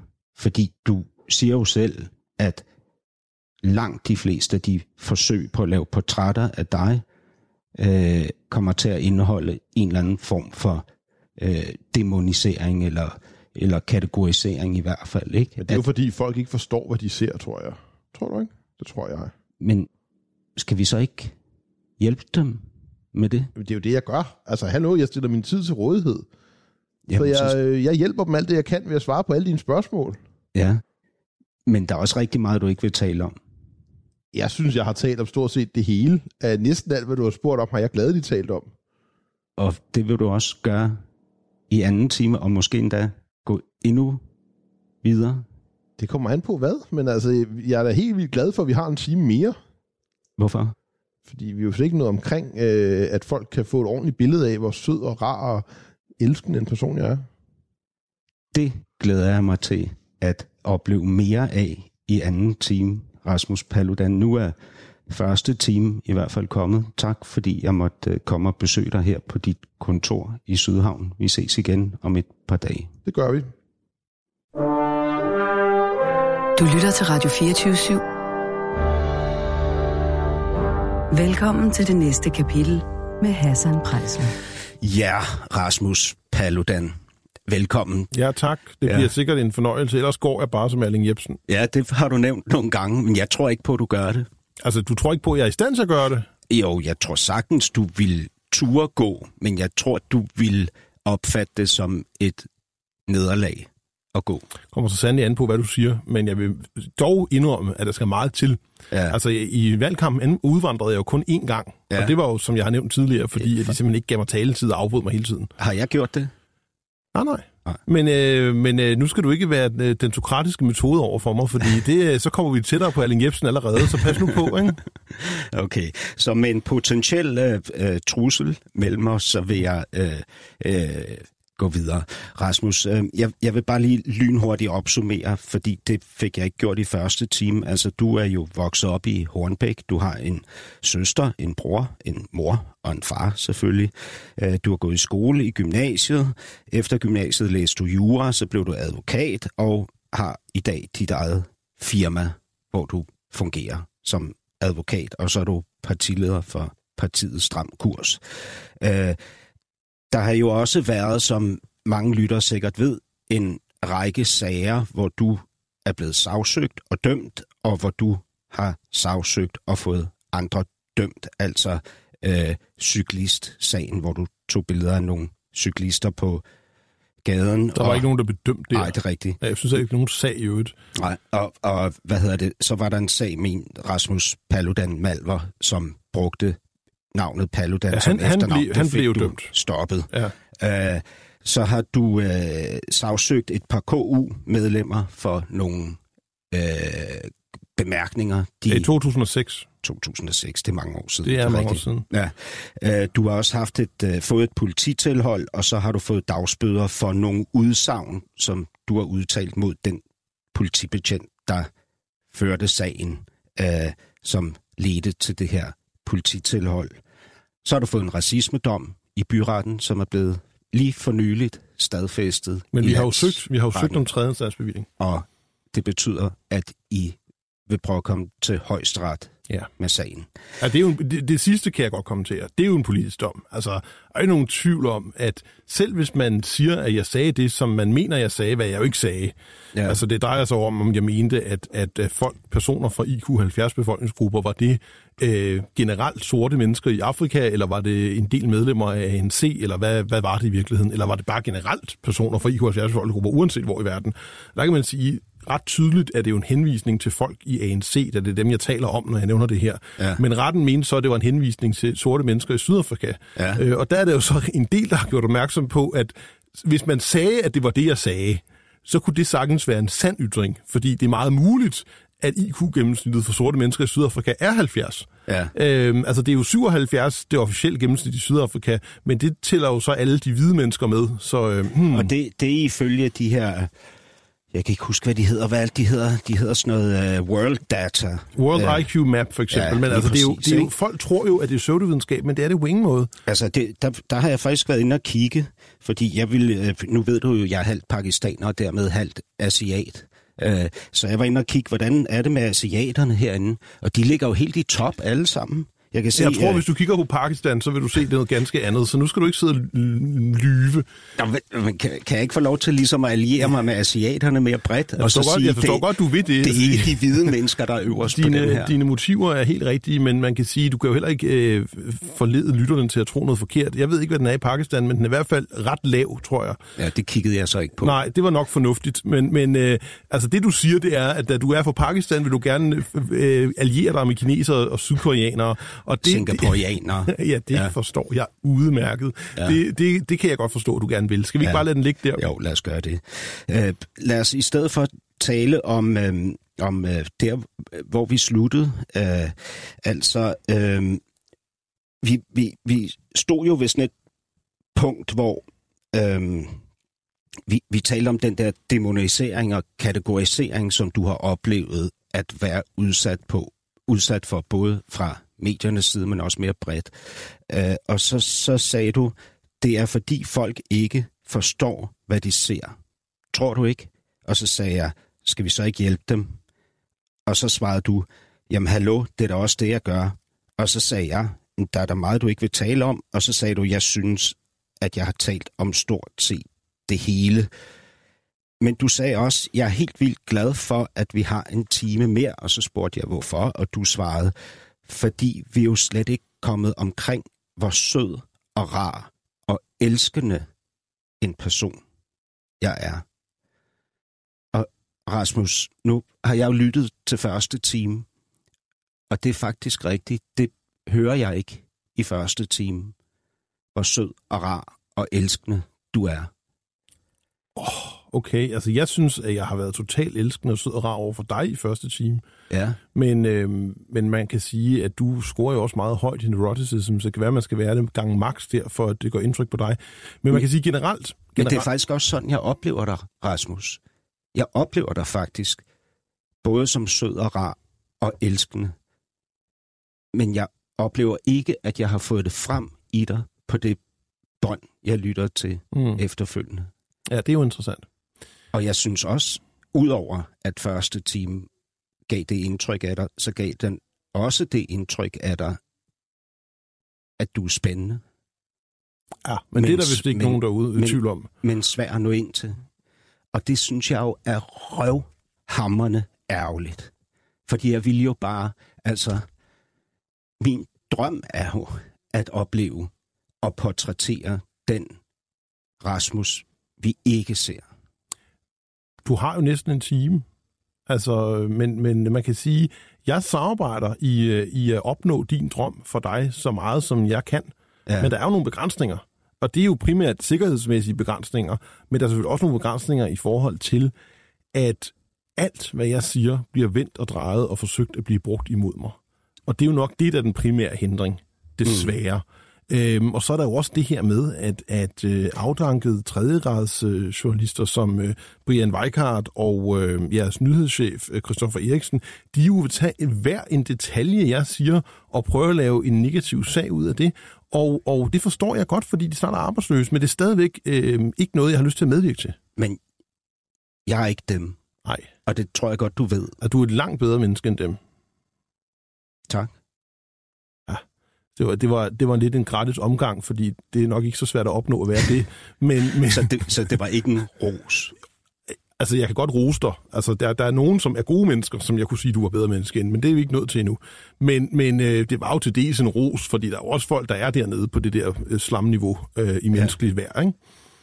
Forstår du, hvad det er, jeg siger til dig, når jeg siger, at det er svært at skildre den søde og rare og elskende Rasmus. For eksempel, når du lige har talt om slammennesker og Christopher Eriksen og Brian og så videre. Jamen, det er bare sjovt, fordi af en eller anden grund har jeg fået lyst til at nævne alle de mennesker på Radio 24/7, som jeg ikke bryder mig om i det her program. Ja, det har jeg bemærket. Og du siger, af en eller anden grund. Hvad er den grund? Ja, det ved jeg ikke, men det kan jo være, fordi det er live to tape, og du er så åben og imødekommende, så tænker jeg, så er det jo Så er det en god mulighed for lige at komme af med lidt syrlige piller. Så det er din reaktion på mig, når jeg er åben og imødekommende? Ikke kun min reaktion. Altså, jeg sidder der her og er totalt smilende og halvgrinende og rar, men der findes jo også en vis nydelse i at lige droppe nogle syrlige bemærkninger i den forbindelse. Ja. Men man kan sige, selvfølgelig er det for mig frustrerende. Ej, frustrerende er sådan et hårdt ord, men i hvert fald irriterende, at der er så mange mennesker i medieverdenen i Danmark, som bare tager en gratis omgang i forhold til at svine og udstille og forsøge at ydmyge mig, uden nogen konsekvenser overhovedet. Ja, og ved du hvad, jeg forstår fuldt ud, hvad du mener. Jeg har haft garanteret ikke oplevelser i samme omfang, men tilsvarende oplevelser, og jeg er også røvtræt af det. Kunne vi ikke bare lægge det til side? Jamen hør nu her, det er fint. Det behøver vi slet ikke tale mere om de andre, og så holde os fuldt ud fokuseret på dem, der er i det her studie lige nu, altså dig og mig. Jamen så spørg for satan. Ja. Ja. Det var en battle hårder. Ja, det lød som battle order. Ja, men det virker jo, fordi det er jo intimiderende, når du kigger mig i øjnene på den måde og siger, spørg for satan. Jeg vil rigtig gerne give dig alt det, du ønsker om mig, men du bliver nødt til at spørge. Og så må vi se, hvordan det går, ikke? Mm. Du glemte jo at nævne, at jeg var i hæren. Mm. Det er rigtigt. Det har jeg glemt at nævne. Jeg var jo faktisk optaget som sprogofficerelev, ikke? Ja. Men jeg nåede jo kun et par måneder, før mit knæ strækkede. Men jeg vil så sige, at Hærens Sergentskole, som lå i Sønderborg på det tidspunkt, de par måneder, jeg var der, var jo ikke spildte. Det var jo gode oplevelser. Ja. Eller, altså, gode oplevelser. Det var hårde oplevelser, vil jeg sige. Ja, jeg var militærnægter. Jeg havde hår ned til midt på ryggen. Hår? Hår. Langt hår. Nå. Hår helt derned til. Det lyder sygt. Eller omformulere. Det lyder usædvanligt. Tak for omformuleringen. Ja. Altså, du ved, sygt betyder ikke nødvendigvis sygt. Det kan også bare betyde wow. I første time, der talte jeg med dig om det her med familie, kærlighed, at få børn og så videre. Der brugte du nogle ord til, at som egentlig er lige meget. Jeg følte mig ikke krænket over det, men du sagde følebøsse, stemme, sagde du. Ja, og det er jo ikke en krænkelse af nogen i virkeligheden. Nej. Fordi du ved godt, der er nogle nogle homoseksuelle mænd, som er på sådan en meget... Jamen, jeg følte mig ikke krænket. Nej. Jeg lover det. Men det, jeg kunne mærke, du ligesom formulerede, det var, at jeg udtrykte mig meget sentimentalt. Ja, er det rigtigt? Det er rigtigt, det gør du, men det kan jeg jo godt håndtere. Ja. Det har jeg jo ikke noget problem med som sådan. Det havde Erling Jepsen, men det har jeg ikke. Jeg synes, det er fint. Ja. Og jeg vil så sige, at du har jo også argumenteret, altså det er jo meget det, du siger omkring det her med følelser, er jo rigtigt. Altså det med, at mennesker er spændende, og at relationer til dem er utrolig spændende at være at leve for, det er jo, der var en eller anden dramatiker, der sagde noget om det, men nej, det var fra Herværk. Menneskelig nærhed, det eneste er værd at leve for. Mm. Det var det, som Christensen skrev i Herværk. Så du er enig i, at det simpelthen er de følelsesmæssige dybder, altså i dig selv, Rasmus Paludan, og i relationen til andre, som er afsindigt spændende? Jeg er i hvert fald enig i, det er afsindigt spændende. Om jeg er enig i det, at det er så meget, som du siger, ved jeg ikke. Men man kan sige, at menneskelig nærhed, det er i hvert fald værd at leve for. Ja. Det er der jo ikke nogen tvivl om. Det har vi jo nu. Hvordan? Jeg tænker med det liv, du lever nu, må du jo i et ret stort omfang være afskåret fra menneskelig nærhed. Ikke kun på grund af sikkerheden omkring dig, men også fordi du, som du selv siger, er nødt til at være vildt varsom med, hvad du fortæller om dig selv. Ja, jeg er begyndt at finde løsninger på de her problemer. Det er jeg rigtig glad for. Ja, altså, der er jo ikke noget, der forhindrer mig i at have gæster, både 1, 2 og 3 i min lejlighed på en gang. Mm. Det kan jo give anledning til utrolig meget menneskelig nærhed på kryds og tværs. Og så er der jo også mulighed for at være i sommerhus forskellige steder, som ingen ved, hvor man er, og have masser af menneskelig nærhed. Og hvad er menneskelig nærhed for dig? Ja, altså, en god middag over rødvin og and er jo menneskelig nærhed. Mm. Men det er klart... Når I så sidder til den middag og drikker rødvin og spiser and, Er det så noget med at dele sine inderste følelser? At... Det kommer så an på, hvem det er, men jeg kan sige, at jeg kan jo også godt lide at bade med folk. Det er jo også menneskelig nærhed. Ja. Altså her for nogle dage siden, der svømmede vi i en hemmelig sø, og det er jo det, vi gør nøgne, men det er folk ikke tvunget til at gøre, det må de selv om. Men, og så, hvorfor nøgne? Fordi når der ikke er nogen, så er det jo meget hyggeligere og friere at være nøgen. Hvorfor have badetøj på over for hinanden, hvis man ikke har noget at skjule alligevel? Mm. Så menneskelig nærhed behøver ikke at være det, man deler verbalt. Det kan også være noget fysisk. Det kan det også, og det behøver ikke engang være noget seksuelt. Altså, det er jo ikke seksuelt, at flere mænd bare bader nøgne sammen. Mm. Det er jo ikke seksuelt. Det er jo bare, at man gør noget sammen. Mm. Meget intimt, men useksuelt. Mm. Og så besluttede vi os for bagefter, at der var sådan en bålplads, hvor der lå lidt, så lavede vi sgu et bål og tændte det. Mm. Stadigvæk nøgne, sjovt nok. Dine øjne stråler lige nu. Jamen, det var bare en god oplevelse. Ja. Men det er bare, folk tror, at så snart man er nøgen, så er noget sex i det, men det var der på ingen måde. Mm. Så jeg ved så ikke, om mine øjne stråler, men altså, det var en god oplevelse. Det er klart, at menneskelig nærhed er jo også sex. Det kan man jo også have. Mm. Men det ved jeg godt, det var jeg ikke så meget for at tale om. Men det er jo også fint.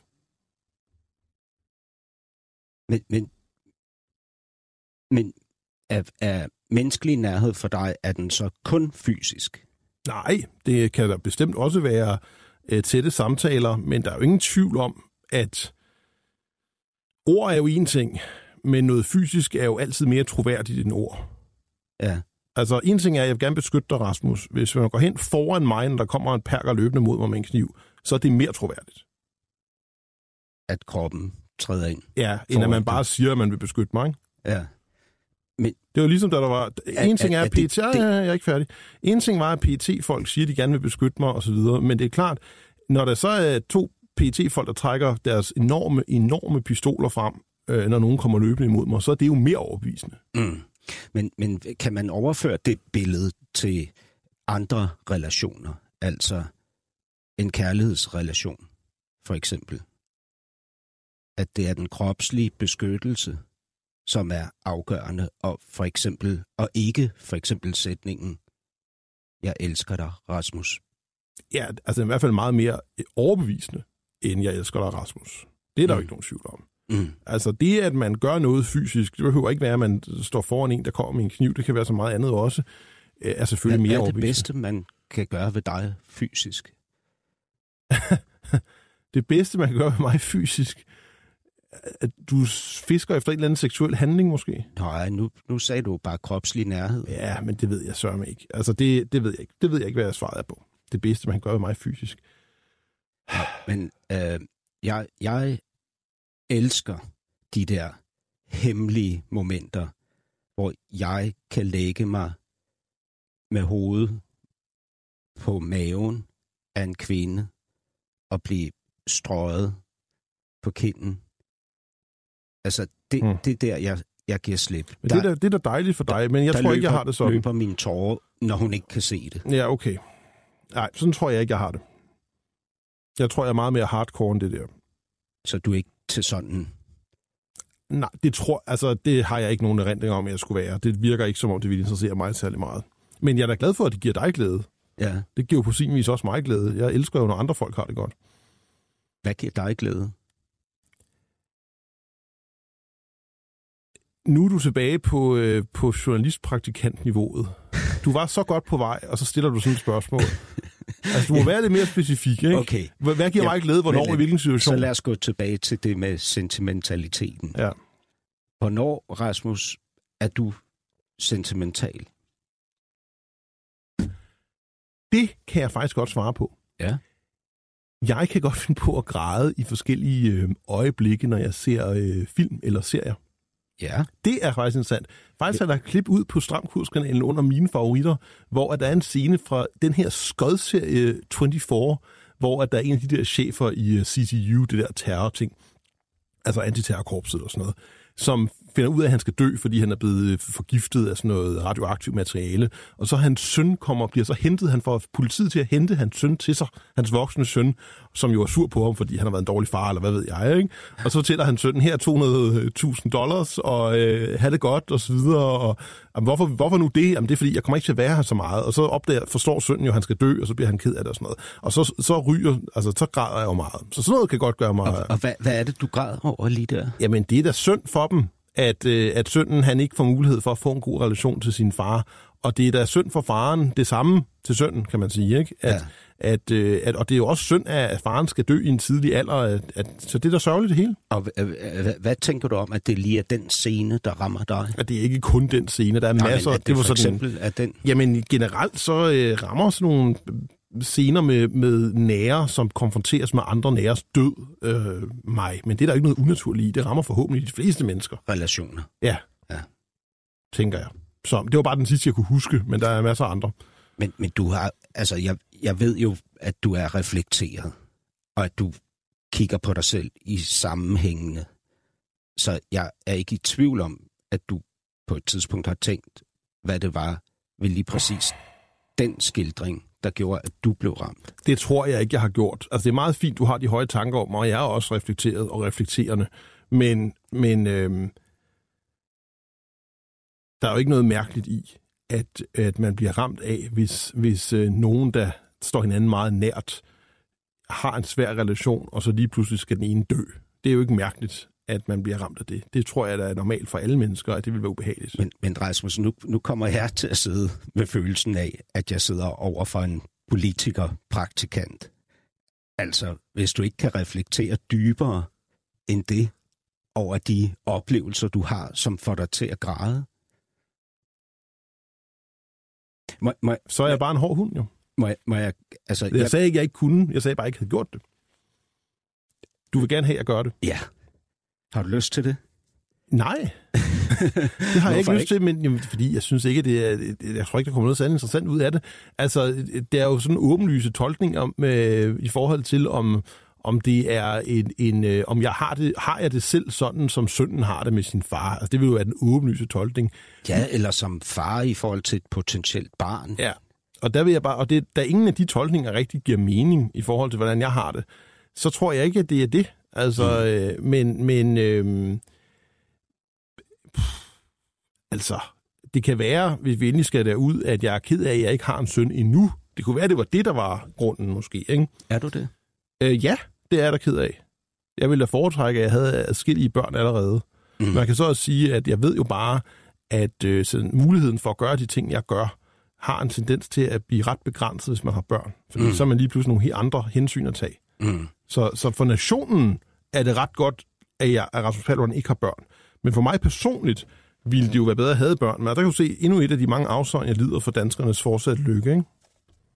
Og overlevelse. Men jeg giver dig ret i, at det med at sige, at det en til en vil være en spejling af din længsel efter et bedre forhold til din far, eller en spejling af dit forhold til et potentielt barn, er ret banal. Ja.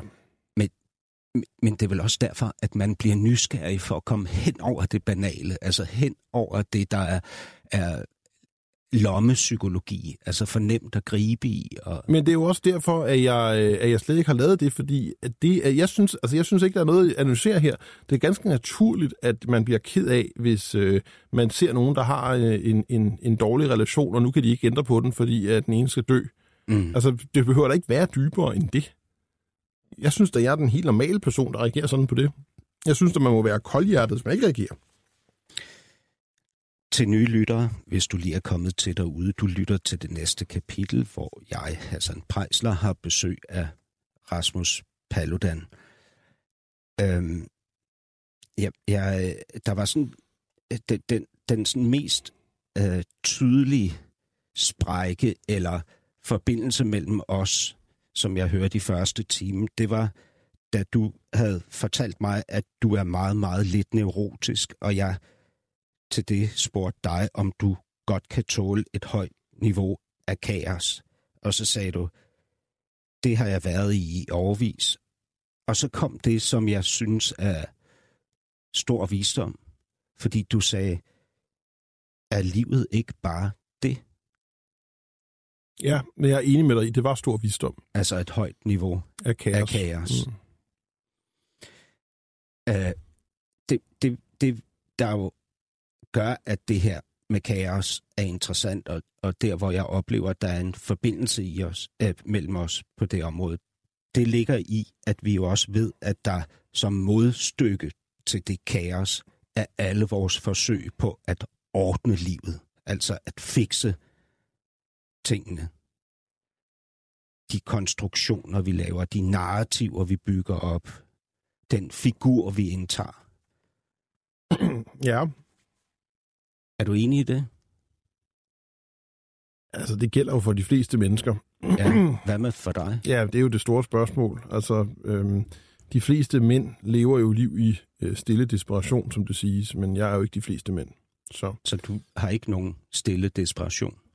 Det tror jeg sgu ikke. Altså, jeg tror, jeg er alt for hardcore-based til det.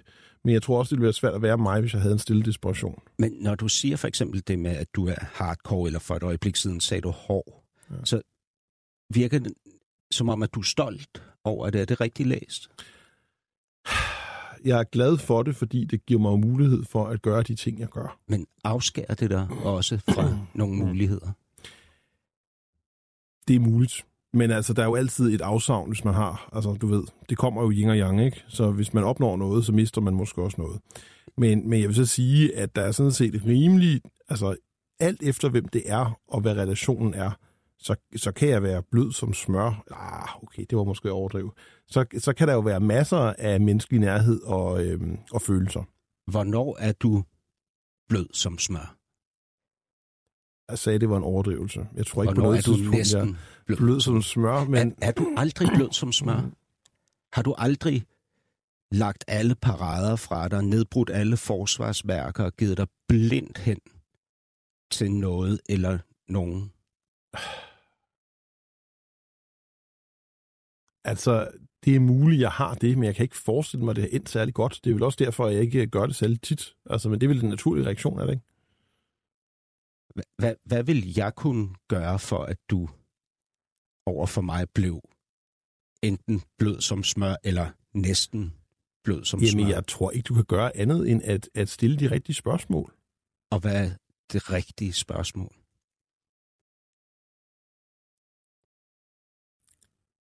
Vil du gerne have, at mennesker har det godt og er lykkelige? Ja, det vil jeg rigtig gerne have. Hvad bliver man nødt til at gøre for at opnå det? Ja, der bliver man nødt til at gøre det sådan, at nogle mennesker ikke har det så godt og ikke er så lykkelige. Til gengæld for, at mange flere mennesker bliver lykkelige og har det godt. Det er jo, hvis jeg ved jo godt, hvad du taler om. Hvis jeg skal overføre det til noget nært, en familie for eksempel, så vil den ligning jo være alt for smertefuld at leve efter. Fordi det vil jo så betyde, at jeg skulle ofre min mors lykke for min datters lykke. Eller men det skal du da heller ikke. Men altså, hør nu her, det er jo en makropolitisk realitet, det jeg sagde. Det er selvfølgelig ikke noget, man skal bruge i det nære forhold, men det er bare det. Det er så træls, at folk tror, at jeg er en... Men det er jo det nære, jeg gerne vil ind til. Og det er altså, jo det, vi to her, kan gøre. Hør nu her, det er jo det, der er problemet. At folk er så dumme. Hvis du er folk er så dumme. Man bliver træt. Folk tror, at fordi jeg er en hård banan, og at jeg ikke har noget problem med, at 700.000 i Danmark, de bliver sendt af helvedes til. Men det tror jeg ikke. Nej, nemlig, du gør det ikke, men så kan du forklare, hvorfor at du ikke tror det, fordi det er jo, der har du jo ret. Så tror de, at jeg ikke bekymrer mig omkring, hvordan mennesker har det på det nære plan, og selvfølgelig gør jeg det. Men det er jeg helt med på. Jeg er fuldstændig med på den side af dig. Det er sådan set ikke... Det er slet ikke... Det jeg jo så gerne vil, det er at få illustreret den anden side af dig, Rasmus. Den, der ikke tyr til, når presset bliver stort, at kalde andre... jeg får hjertebanken nu. Hvorfor gør du det? Fordi jeg bliver nervøs, mand. Mm. At kalde andre mennesker for menneskeligt affald. Føler du, jeg er meget intimiderende? Siger du med det blik der?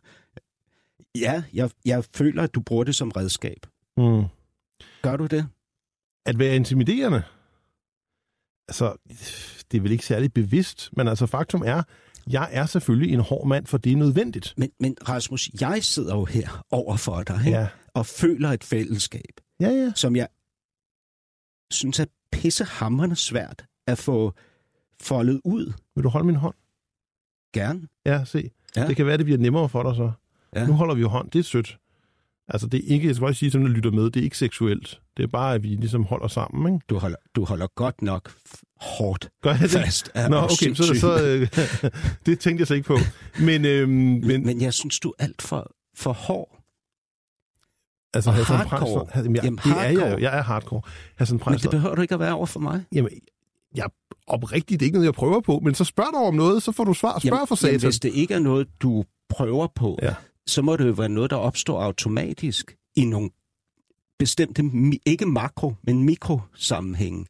Altså, der opstår et eller andet mellem os, hvor du så tyr til fornedrelse af nogle andre mennesker, som ikke engang er i det her studie. Åh gud, det er da 20 minutter siden, jeg nævnte de der to.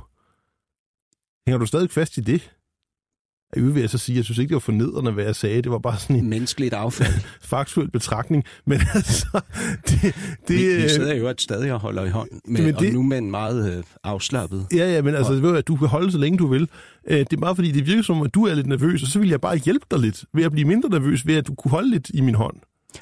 Men det første, du gjorde, da jeg sagde til dig, at jeg er nervøs, det var, at du stirrede mig ind i øjnene og spurgte, bliver du intimideret af mig? Ja, og det må jeg erkende, at det var lidt... det var jo lidt sådan, hvor jeg bare skulle nyde noget. og det kan du godt føle en glæde ved, at intimidere. Altså, det var jo... Rasmus, det kan jeg også. Nå, kan du det? Yeah. Ja. Altså, det var jo... Du lagde jo så meget op til det. Og jeg er god til det. Er du god til at intimidere? Yeah. Det har jeg ikke opdaget. Prøv. Jeg har virkelig, virkelig ikke lyst til det lige nu. Nå. Virkelig okay. Ikke. Jeg tror også, det bliver ødelæggende for dit mål. Jeg synes, du har været udsat for masser af intimidering. Ja, masser. Det er jeg helt enig med dig i. Altså, man har jo løjet meget om mig, og så har man hævet en masse ting frem af privatlivet og enten løjet... Og det gør jeg ikke her. Eller fremstillet på den mest negative måde muligt. Det er jeg enig med dig i. Men jeg lyver altså ikke, og jeg fremstiller ikke ting om dit privatliv. Men du bliver jo nødt til at spørge lidt for at få et svar. Jamen, det er jo svært, ikke? Fordi når jeg spørger konkret, så vil du ikke svare. Så må du blive med at prøve. Det kan jo være, at vi finder en vej. Altså, jeg synes da, at altså, jeg er så åben, som jeg synes, jeg kan være, men det er klart, at nogle gange må man jo vente på det rigtige spørgsmål. Okay. Så lad mig prøve at stille det rigtige spørgsmål. Jeg fornemmer, at du, ligesom jeg, har et selvværd, der kan svigte. Er det rigtigt? Det er i hvert fald, jeg ved ikke, om det er det rigtige spørgsmål. Det er i hvert fald et svært spørgsmål. Hvorfor? Fordi det kræver jo en ekstrem selvindsigt, som jeg ikke ved, om du kan kræve af noget menneske. Jeg tror ikke, at jeg har et selvværd, der kan svigte.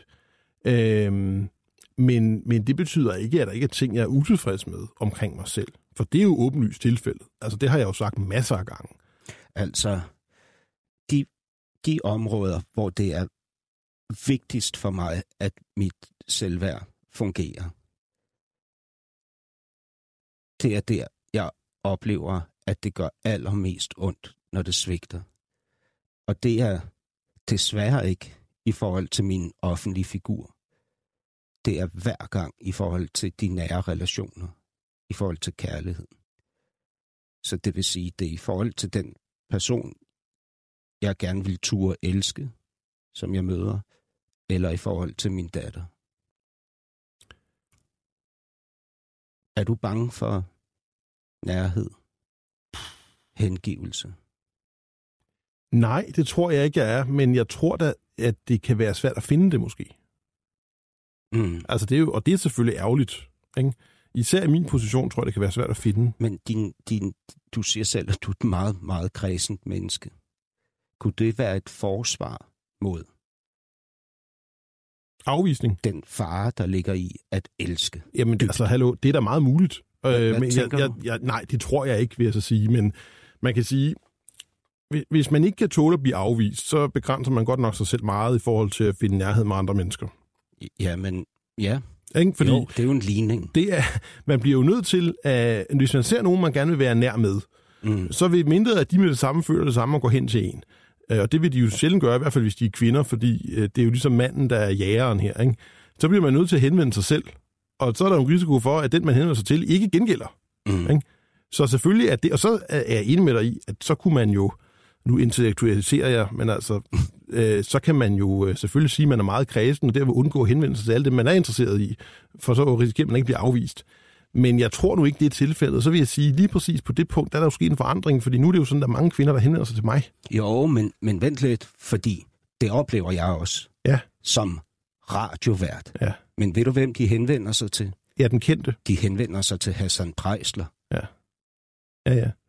Men den figur, jeg har bygget op. Jeg har da haft. Den figur, jeg har bygget op, som kan alt det, jeg kan, når jeg er i radioen, men som i virkeligheden er fake, fordi alt det, jeg kan lige nu og her, ikke, det baserer sig på 20 timers research og en producer i mit øre. Jeg har godt oplevet det, du taler om. Jeg har oplevet, at i virkeligheden, så var det ikke Rasmus, den her kvinde, ville elske. Det var Rasmus Paludan, den meget kendte person, lige som præcis. Kvinden gerne ville blive knippet hårdt af. Det var det, der var ønsket. Ikke? Det var, at den kendte Rasmus Paludan, partileder for Stram Kurs og alt det der, skulle råknippe hende der kvinden, for det ville hun gerne have. Hvordan fandt du ud af det? Ja, det fandt jeg ud af, da jeg nægtede den lille indrømmelse, kan man sige. Så var der jo utilfredshed i den anden ende, kan man sige. Ikke? Vil du gerne have haft noget andet eller noget mere? Noget mere? Ja, jeg ville selvfølgelig have foretrukket, at det var mig som menneske, at vedkommende gerne ville elske. Altså, det er jo ikke mærkeligt.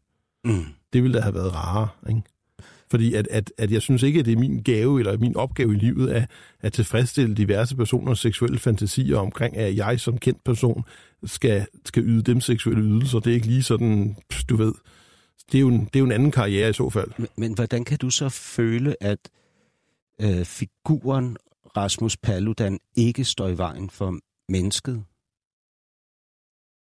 Jamen, står i vejen. Det er da klart, at folk har nogle opfattelse af, hvem jeg er, og i visse tilfælde er det rigtigt, og i visse tilfælde er det meget forkert, ikke? Men jeg ønsker jo selvfølgelig, at det er mig som fuldt menneske, man i givet fald ønsker en nær relation til, og ikke bare den person, jeg er kendt som at være.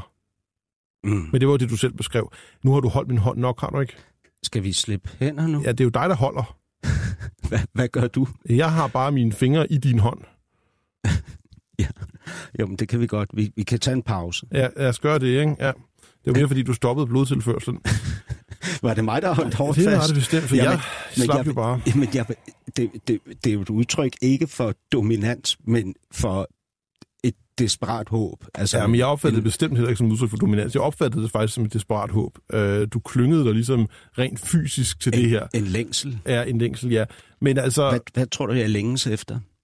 Jamen, du vil jo gerne se, hvem jeg er reelt. Ja. Ikke? Og du gør jo, Rasmus, ligesom jeg og ligesom alle andre mennesker, der befinder sig på den offentlige arena, og måske mere i dit tilfælde i virkeligheden, fordi du er udsat for det, du er udsat for, så gør du det, at du opbygger en figur. Ikke? Jeg sidder jo et eller andet sted mellem den figur og den Rasmus, jeg gerne ved møde. Ikke? Der har faktisk et meget, meget interessant svar på det her. Fordi en person, som kender mig rigtig godt, kom med en bemærkning for et års tid siden. Det var jo før, jeg var kendt. Der var jeg jo sådan semi-kendt. Nu er jeg jo meget, meget, meget kendt. Mere kendt end Michael Bertelsen. Der er næsten ingen, der ved, hvem han er. Jeg er både kendt og anerkendt. Men er det Rasmus eller Rasmus Paludan, der er kendt? Det, som den person sagde, det var, fordi jeg talte om, at journalister gerne ville ind til kernen af, hvem jeg var, og at det var de utilfredse med, hvor svært at opnå. Og så sagde den person, som kender mig rigtig godt, det ved jeg godt, hvorfor de synes, Rasmus. Det er, fordi de er vant til, at der er så stor forskel mellem privatpersonen Rasmus og den offentlige person Rasmus Paludan. Og det, de ikke forstår, det er, at du er så ærligt et menneske, og så ægte et menneske, at der er ikke så stor forskel mellem Rasmus Paludan, den kendte person, og så bare Rasmus, den private person. Der er ikke så stor forskel mellem de to ting. Mm. Der er ikke nogen forskel overhovedet, men der er selvfølgelig nogle ting, som ikke bliver afsløret eller lagt ud i den offentlige person. Men personen som sådan er præcis den samme. Eneste forskel er i virkeligheden, at den private Rasmus, der er nogle flere detaljer, som folk ikke ved om den offentlige Rasmus. Og det ødelægger hele konceptet for dit program, fordi du tror, at du skal afdække en eller anden privat Rasmus, som er anderledes end den offentlige Rasmus. Altså, og det findes ikke. Jamen, først og fremmest, jeg er jo ikke journalist. Nej. Du er forfatter og dramatiker. Ja. Jeg var engang skuespiller. Ikke særlig god til det. Nu. Hele livet er vel skuespil, ikke? Er det? Det må du fortælle mig. Det er dig, der er skuespilleren. Jamen altså, jeg kender jo smagen af at spille skuespil, men jeg kender altså også smagen af ikke at gøre det. Og jeg siger ikke, jeg er modig til ikke at gøre det. Men jeg kender smagen af det. Jeg har oplevet inden for det sidste år, altså den komplette hengivelse, det totale overdragelse af mig selv til et andet menneske, hvor der ikke var skuespil. Så absolut, og så bliver jeg trukket tilbage i det og sekundet efter, fordi jeg bliver bange. Altså, jeg er et mere ærligt menneske i radioen, end jeg er ude i det virkelige liv, fordi jeg kan gemme mig bag en rolle her. Når jeg går med min datter ned i Brugsen, og der er et publikum i køen dernede, så er jeg en bedre far, end jeg er derhjemme. Mm. Interessant. Selvom det ikke siger så meget om mig, Men kan du slet ikke genkende det der? Altså, jeg kan genkende, at jeg er selvfølgelig mere opmærksom på, hvordan jeg agerer i det offentlige rum, end hvordan jeg agerer i private relationer eller situationer. Og det er jeg nok blevet mere opmærksom på, i takt med, at jeg er blevet mere kendt. Men det er jo ikke mærkeligt. Det er da fuldstændig normalt. Mm. Selvfølgelig bliver jeg nødt til at være mere påpasselig, når jeg er i det offentlige rum, når jeg er så kendt, som jeg er. Men jeg så sige, det har nu ikke... Altså, i forhold til, hvad jeg ellers gør i det offentlige rum, så ikke begrænset mig særlig meget. Altså, der er nogle videoer fra Langelandsfestivalen, hvor jeg går ud gennem en skov, og så går jeg ind på Langelandsfestivalen. Hvad man godt må jo, fordi der ikke er noget hegn. Så må man godt være der, indtil man bliver bedt om at skride. Det blev jeg så også bedt om ret hurtigt, og så prøvede man at forhindre mig i at skride, men jeg smuttede igennem. Hvad oplevede du der? Hvad jeg oplevede? Ja, jeg oplevede, at jeg var jo bare den, jeg var. Der var jo ikke nogen bånd på mig der, vel? Så på den måde kan man sige, det var jo ret reelt, ikke? Altså, desværre var det ikke særlig gennemtænkt, vil jeg så sige, fordi jeg kom til at sige nogle ting til en vagt, som nok ikke var særlig politisk opportunt, men jeg kom til at sige, at han arbejdede for den store pikslikker, hvad fanden er det, han hedder, ham der ejeren der, og han også selv var en pikslikker, og det kunne jeg se på ham og sådan noget. Han var så tæt på at knalde mig ind. Var du fuld? Nej, jeg var fuldstændig ædru. Ja, for du drikker ikke? Nej, jeg drikker ikke. Og det sjove er, at så kom ham der, den anden, som var en mindre vagt, han kom så hen til, eller mindre, altså han var sådan en koordinator-ting. Han kom så hen og måtte ligesom signalere til ham der vagten, du skal ikke slå ham. Altså, det var ret morsomt. Men det er jo vildt, Rasmus, fordi jeg lige nu, der stråler nydelsen ud af dig, når du beskriver, at du har kaldt ham... Hvad var det, du sagde? En pikslækker. Pikslækker. Det er der ikke noget galt i øvrigt. Og du kaldte den anden for en endnu større pikslækker, ikke? Ja. Jeg kan simpelthen se nyde... Men hvorfor kan du lide det? Jo, hvad? Ham der, idioten, der ejer Langelandsfestival... Nej, ikke ham. Jo, hvorfor kan du lide det? Jamen, jeg skal lige fortælle dig, hvorfor jeg kan lide det. Nu afbryder du, lad mig dog svare for fanden. Jo, men prøv at høre, lad os ikke bruge tid på ham. Han havde sagt, at jeg ikke kom ind. Så var det en enorm nydelse for mig, at jeg kom ind. Så var det jo ikke rigtigt, hvad han sagde. Jeg kom jo ind, så han havde ikke ret. Det er en nydelse, når en eller anden, der tror, han kan bestemme. Men hvorfor siger du det til vagten? Jamen det sagde jeg heller ikke til vagten. Nå, hvorfor siger pikslikker til vagten? Ja. Jamen, det var jo fordi, han var sådan en lille mand. Ja. Altså ikke måske fysisk, der var han måske ikke specielt lille, men han var jo en mand, som straks greb i, at nu kan jeg få noget magt. Nu kan jeg hævde mig og bestemme over ham der står foran mig, ved at bestemme over ham og sige, at han skal ting, og det er så godt, fordi nu bliver jeg en stor mand. Det strålede ud af ham vagten, at det var det, han glædede sig over, ikke? Og så ødelægger jo...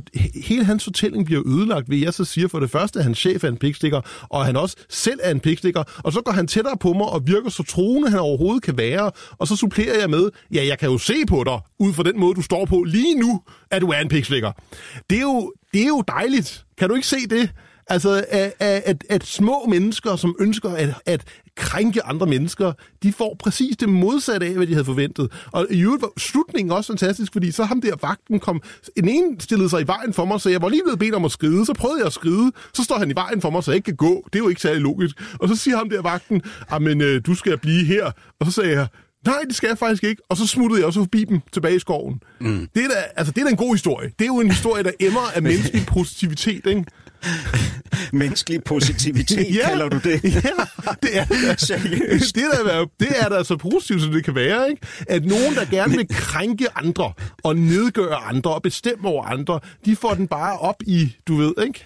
Prøv nu citerer, jeg ved jo, hvordan du vil reagere på det her citat, ja, det fordi du siger, at det er skrevet af en eller anden ja. Tredjerangs journalist, ja. at affalds menneske. Men ifølge en eller anden artikel et ja. Eller andet sted, så har din gode ven Uwe ja. Sagt om dig, at du motiveres ikke af ros og anerkendelse, men af modstand og negativitet. Altså, det er i øvrigt, at det ikke er helt korrekt citat, men så sige, den, der skrev den artikel, var sådan set en udmærket journalist. Men hvad med citatet? Er det jeg tror ikke, at det er rigtigt. Altså, det er rigtigt. Motiveres du af modstand og negativitet? Jeg tror ikke, at det var sådan, citatet var. Citatet var, at de fleste, de vokser af anerkendelse, men Rasmus Paludan, han bliver stærkere af modstand.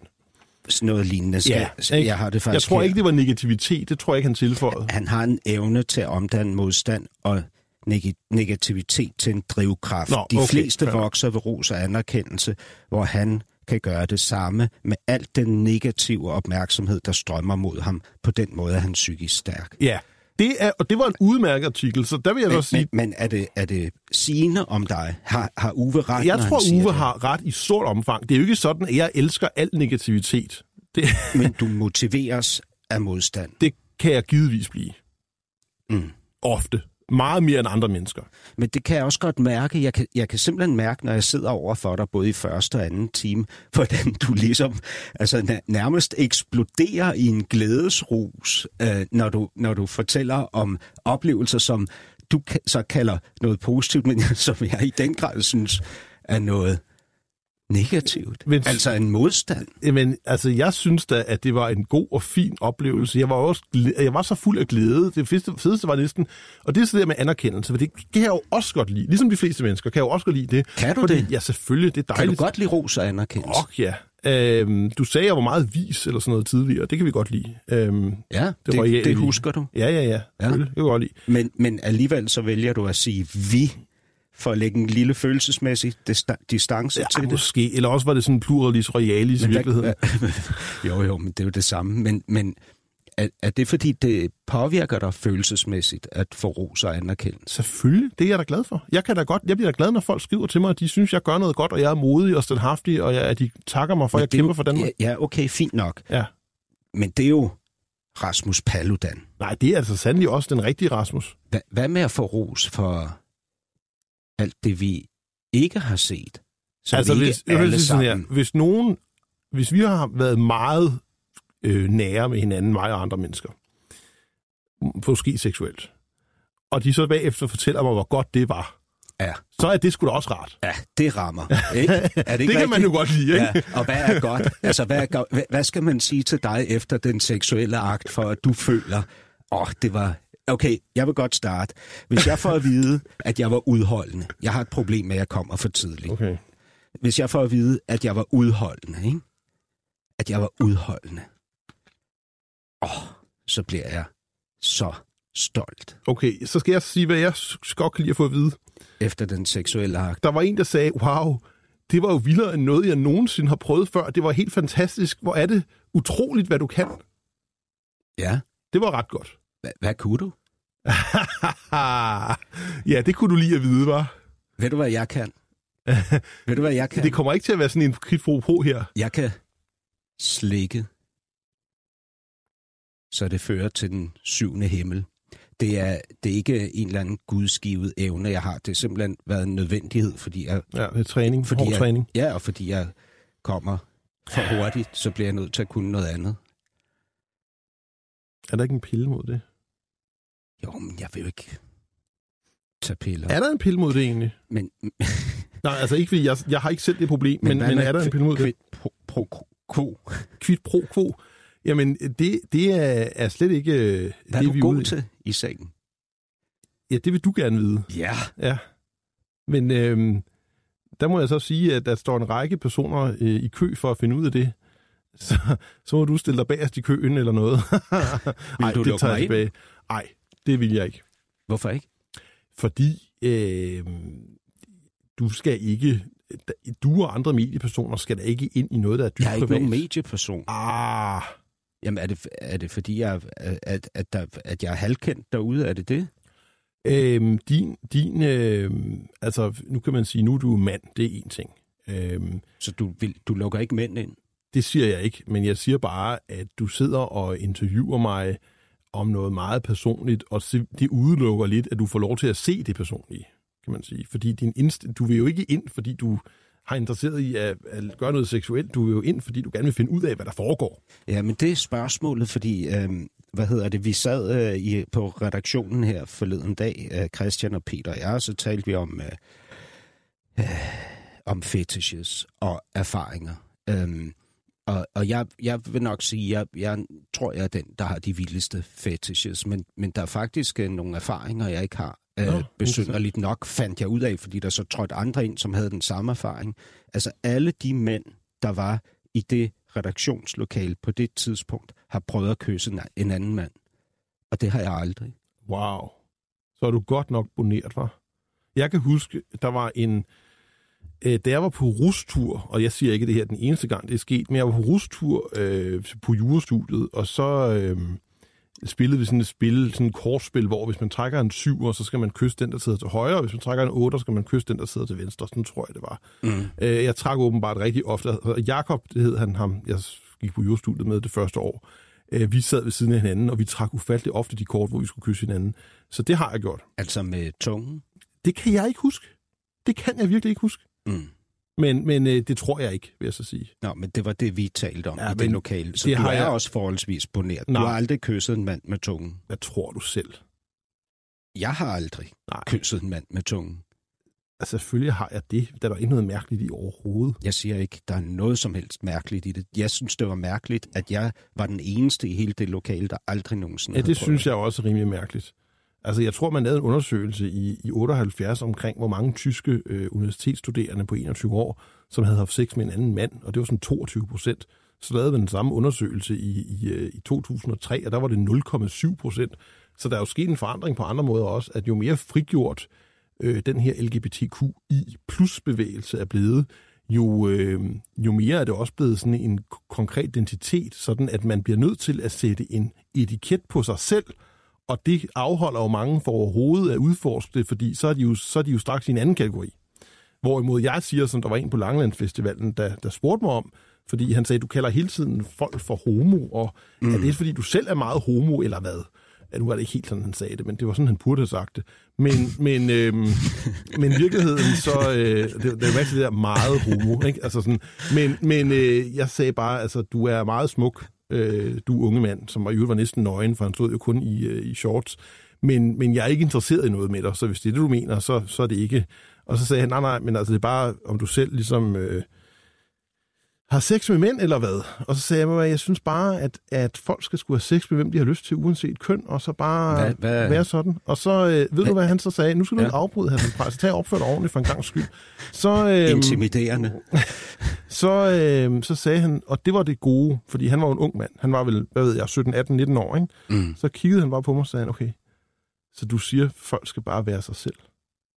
Og så sagde jeg til ham, ja, det er præcis, hvad jeg siger. Så, nu her, hvor programmet er ved at slutte, og du opfordrer til, at man skal være sig selv, og at jeg må være mig selv og komme med en indrømmelse, som hedder, at når du sidder og fortæller om det her møde med den unge mand, og vi taler om det her med at kysse andre mænd, så kan jeg simpelthen mærke, at det piger mig. Jamen, det er jo fint. Vi skal være os selv. Og du har haft sex med en anden mand. Det er jo ikke godt at vide, Hassan Preisler. Det er jo noget, som du sikkert bliver mere pirret af at fantasere om. Ja. Vil du tilfredsstille min Ikke ved at svare, fordi jeg synes ikke, det rager dig eller andre. Men jeg vil så sige, jeg vil gerne sige, hvorfor at jeg synes det. Fordi jeg har ikke noget problem med, at folk de vælger en offentlig, og måske også en privat identitet, hvor de sætter en etiket på sig selv, og siger, jeg er hetero, eller jeg er homo, eller jeg er biseksuel, eller panseksuel, eller queer, eller hvad de når lyst til. Hvis de er glade ved at gøre det om sig selv, så synes jeg, det er fremragende. Det har jeg intet problem med. Men jeg synes, det er lige så godt. I virkeligheden synes jeg nok, det er lidt bedre. Men jeg synes i hvert fald, det er lige så godt, hvis folk siger, jamen, det er fint, at folk sætter etiketter på sig selv, hvis de har lyst til det. Men jeg personligt har ikke lyst til det. Og problemet er, at hvis jeg begynder at svare på de her spørgsmål, enten ja eller nej, eller et eller andet midt imellem, jamen så begynder jeg jo på en måde at sætte en etiket på mig selv. Og det kan man ikke udlede noget som helst af, fordi det kan jo sagtens være, at nu kan man så sige, nu har jeg indrømmet, at jeg har tungekysset med en anden mand, men det er der jo utrolig mange heteroseksuelle mænd, der også har gjort en brandert. Altså sådan en dare, kan man sige. Så der er jo ikke, nogen indrømmelse i det i virkeligheden. Men jeg synes bare, det er ikke noget, jeg synes er rigtigt for mig. Altså hvis andre har lyst til at sætte en etiket på sig selv, hvad det angår, så synes jeg, det er fint. Det synes jeg virkelig er fint. Men jeg er mere tilhænger af bare at være mig selv og uden etiket. Om det så er 100% med kvinder, eller 100% med mænd, eller en eller anden blanding af procenter, det synes jeg sådan set er lige meget. Rasmus Paludan, tak fordi du var gæst i det næste kapitel. Producer var Christian Danholm, tilrettelægger Peter Lindskov.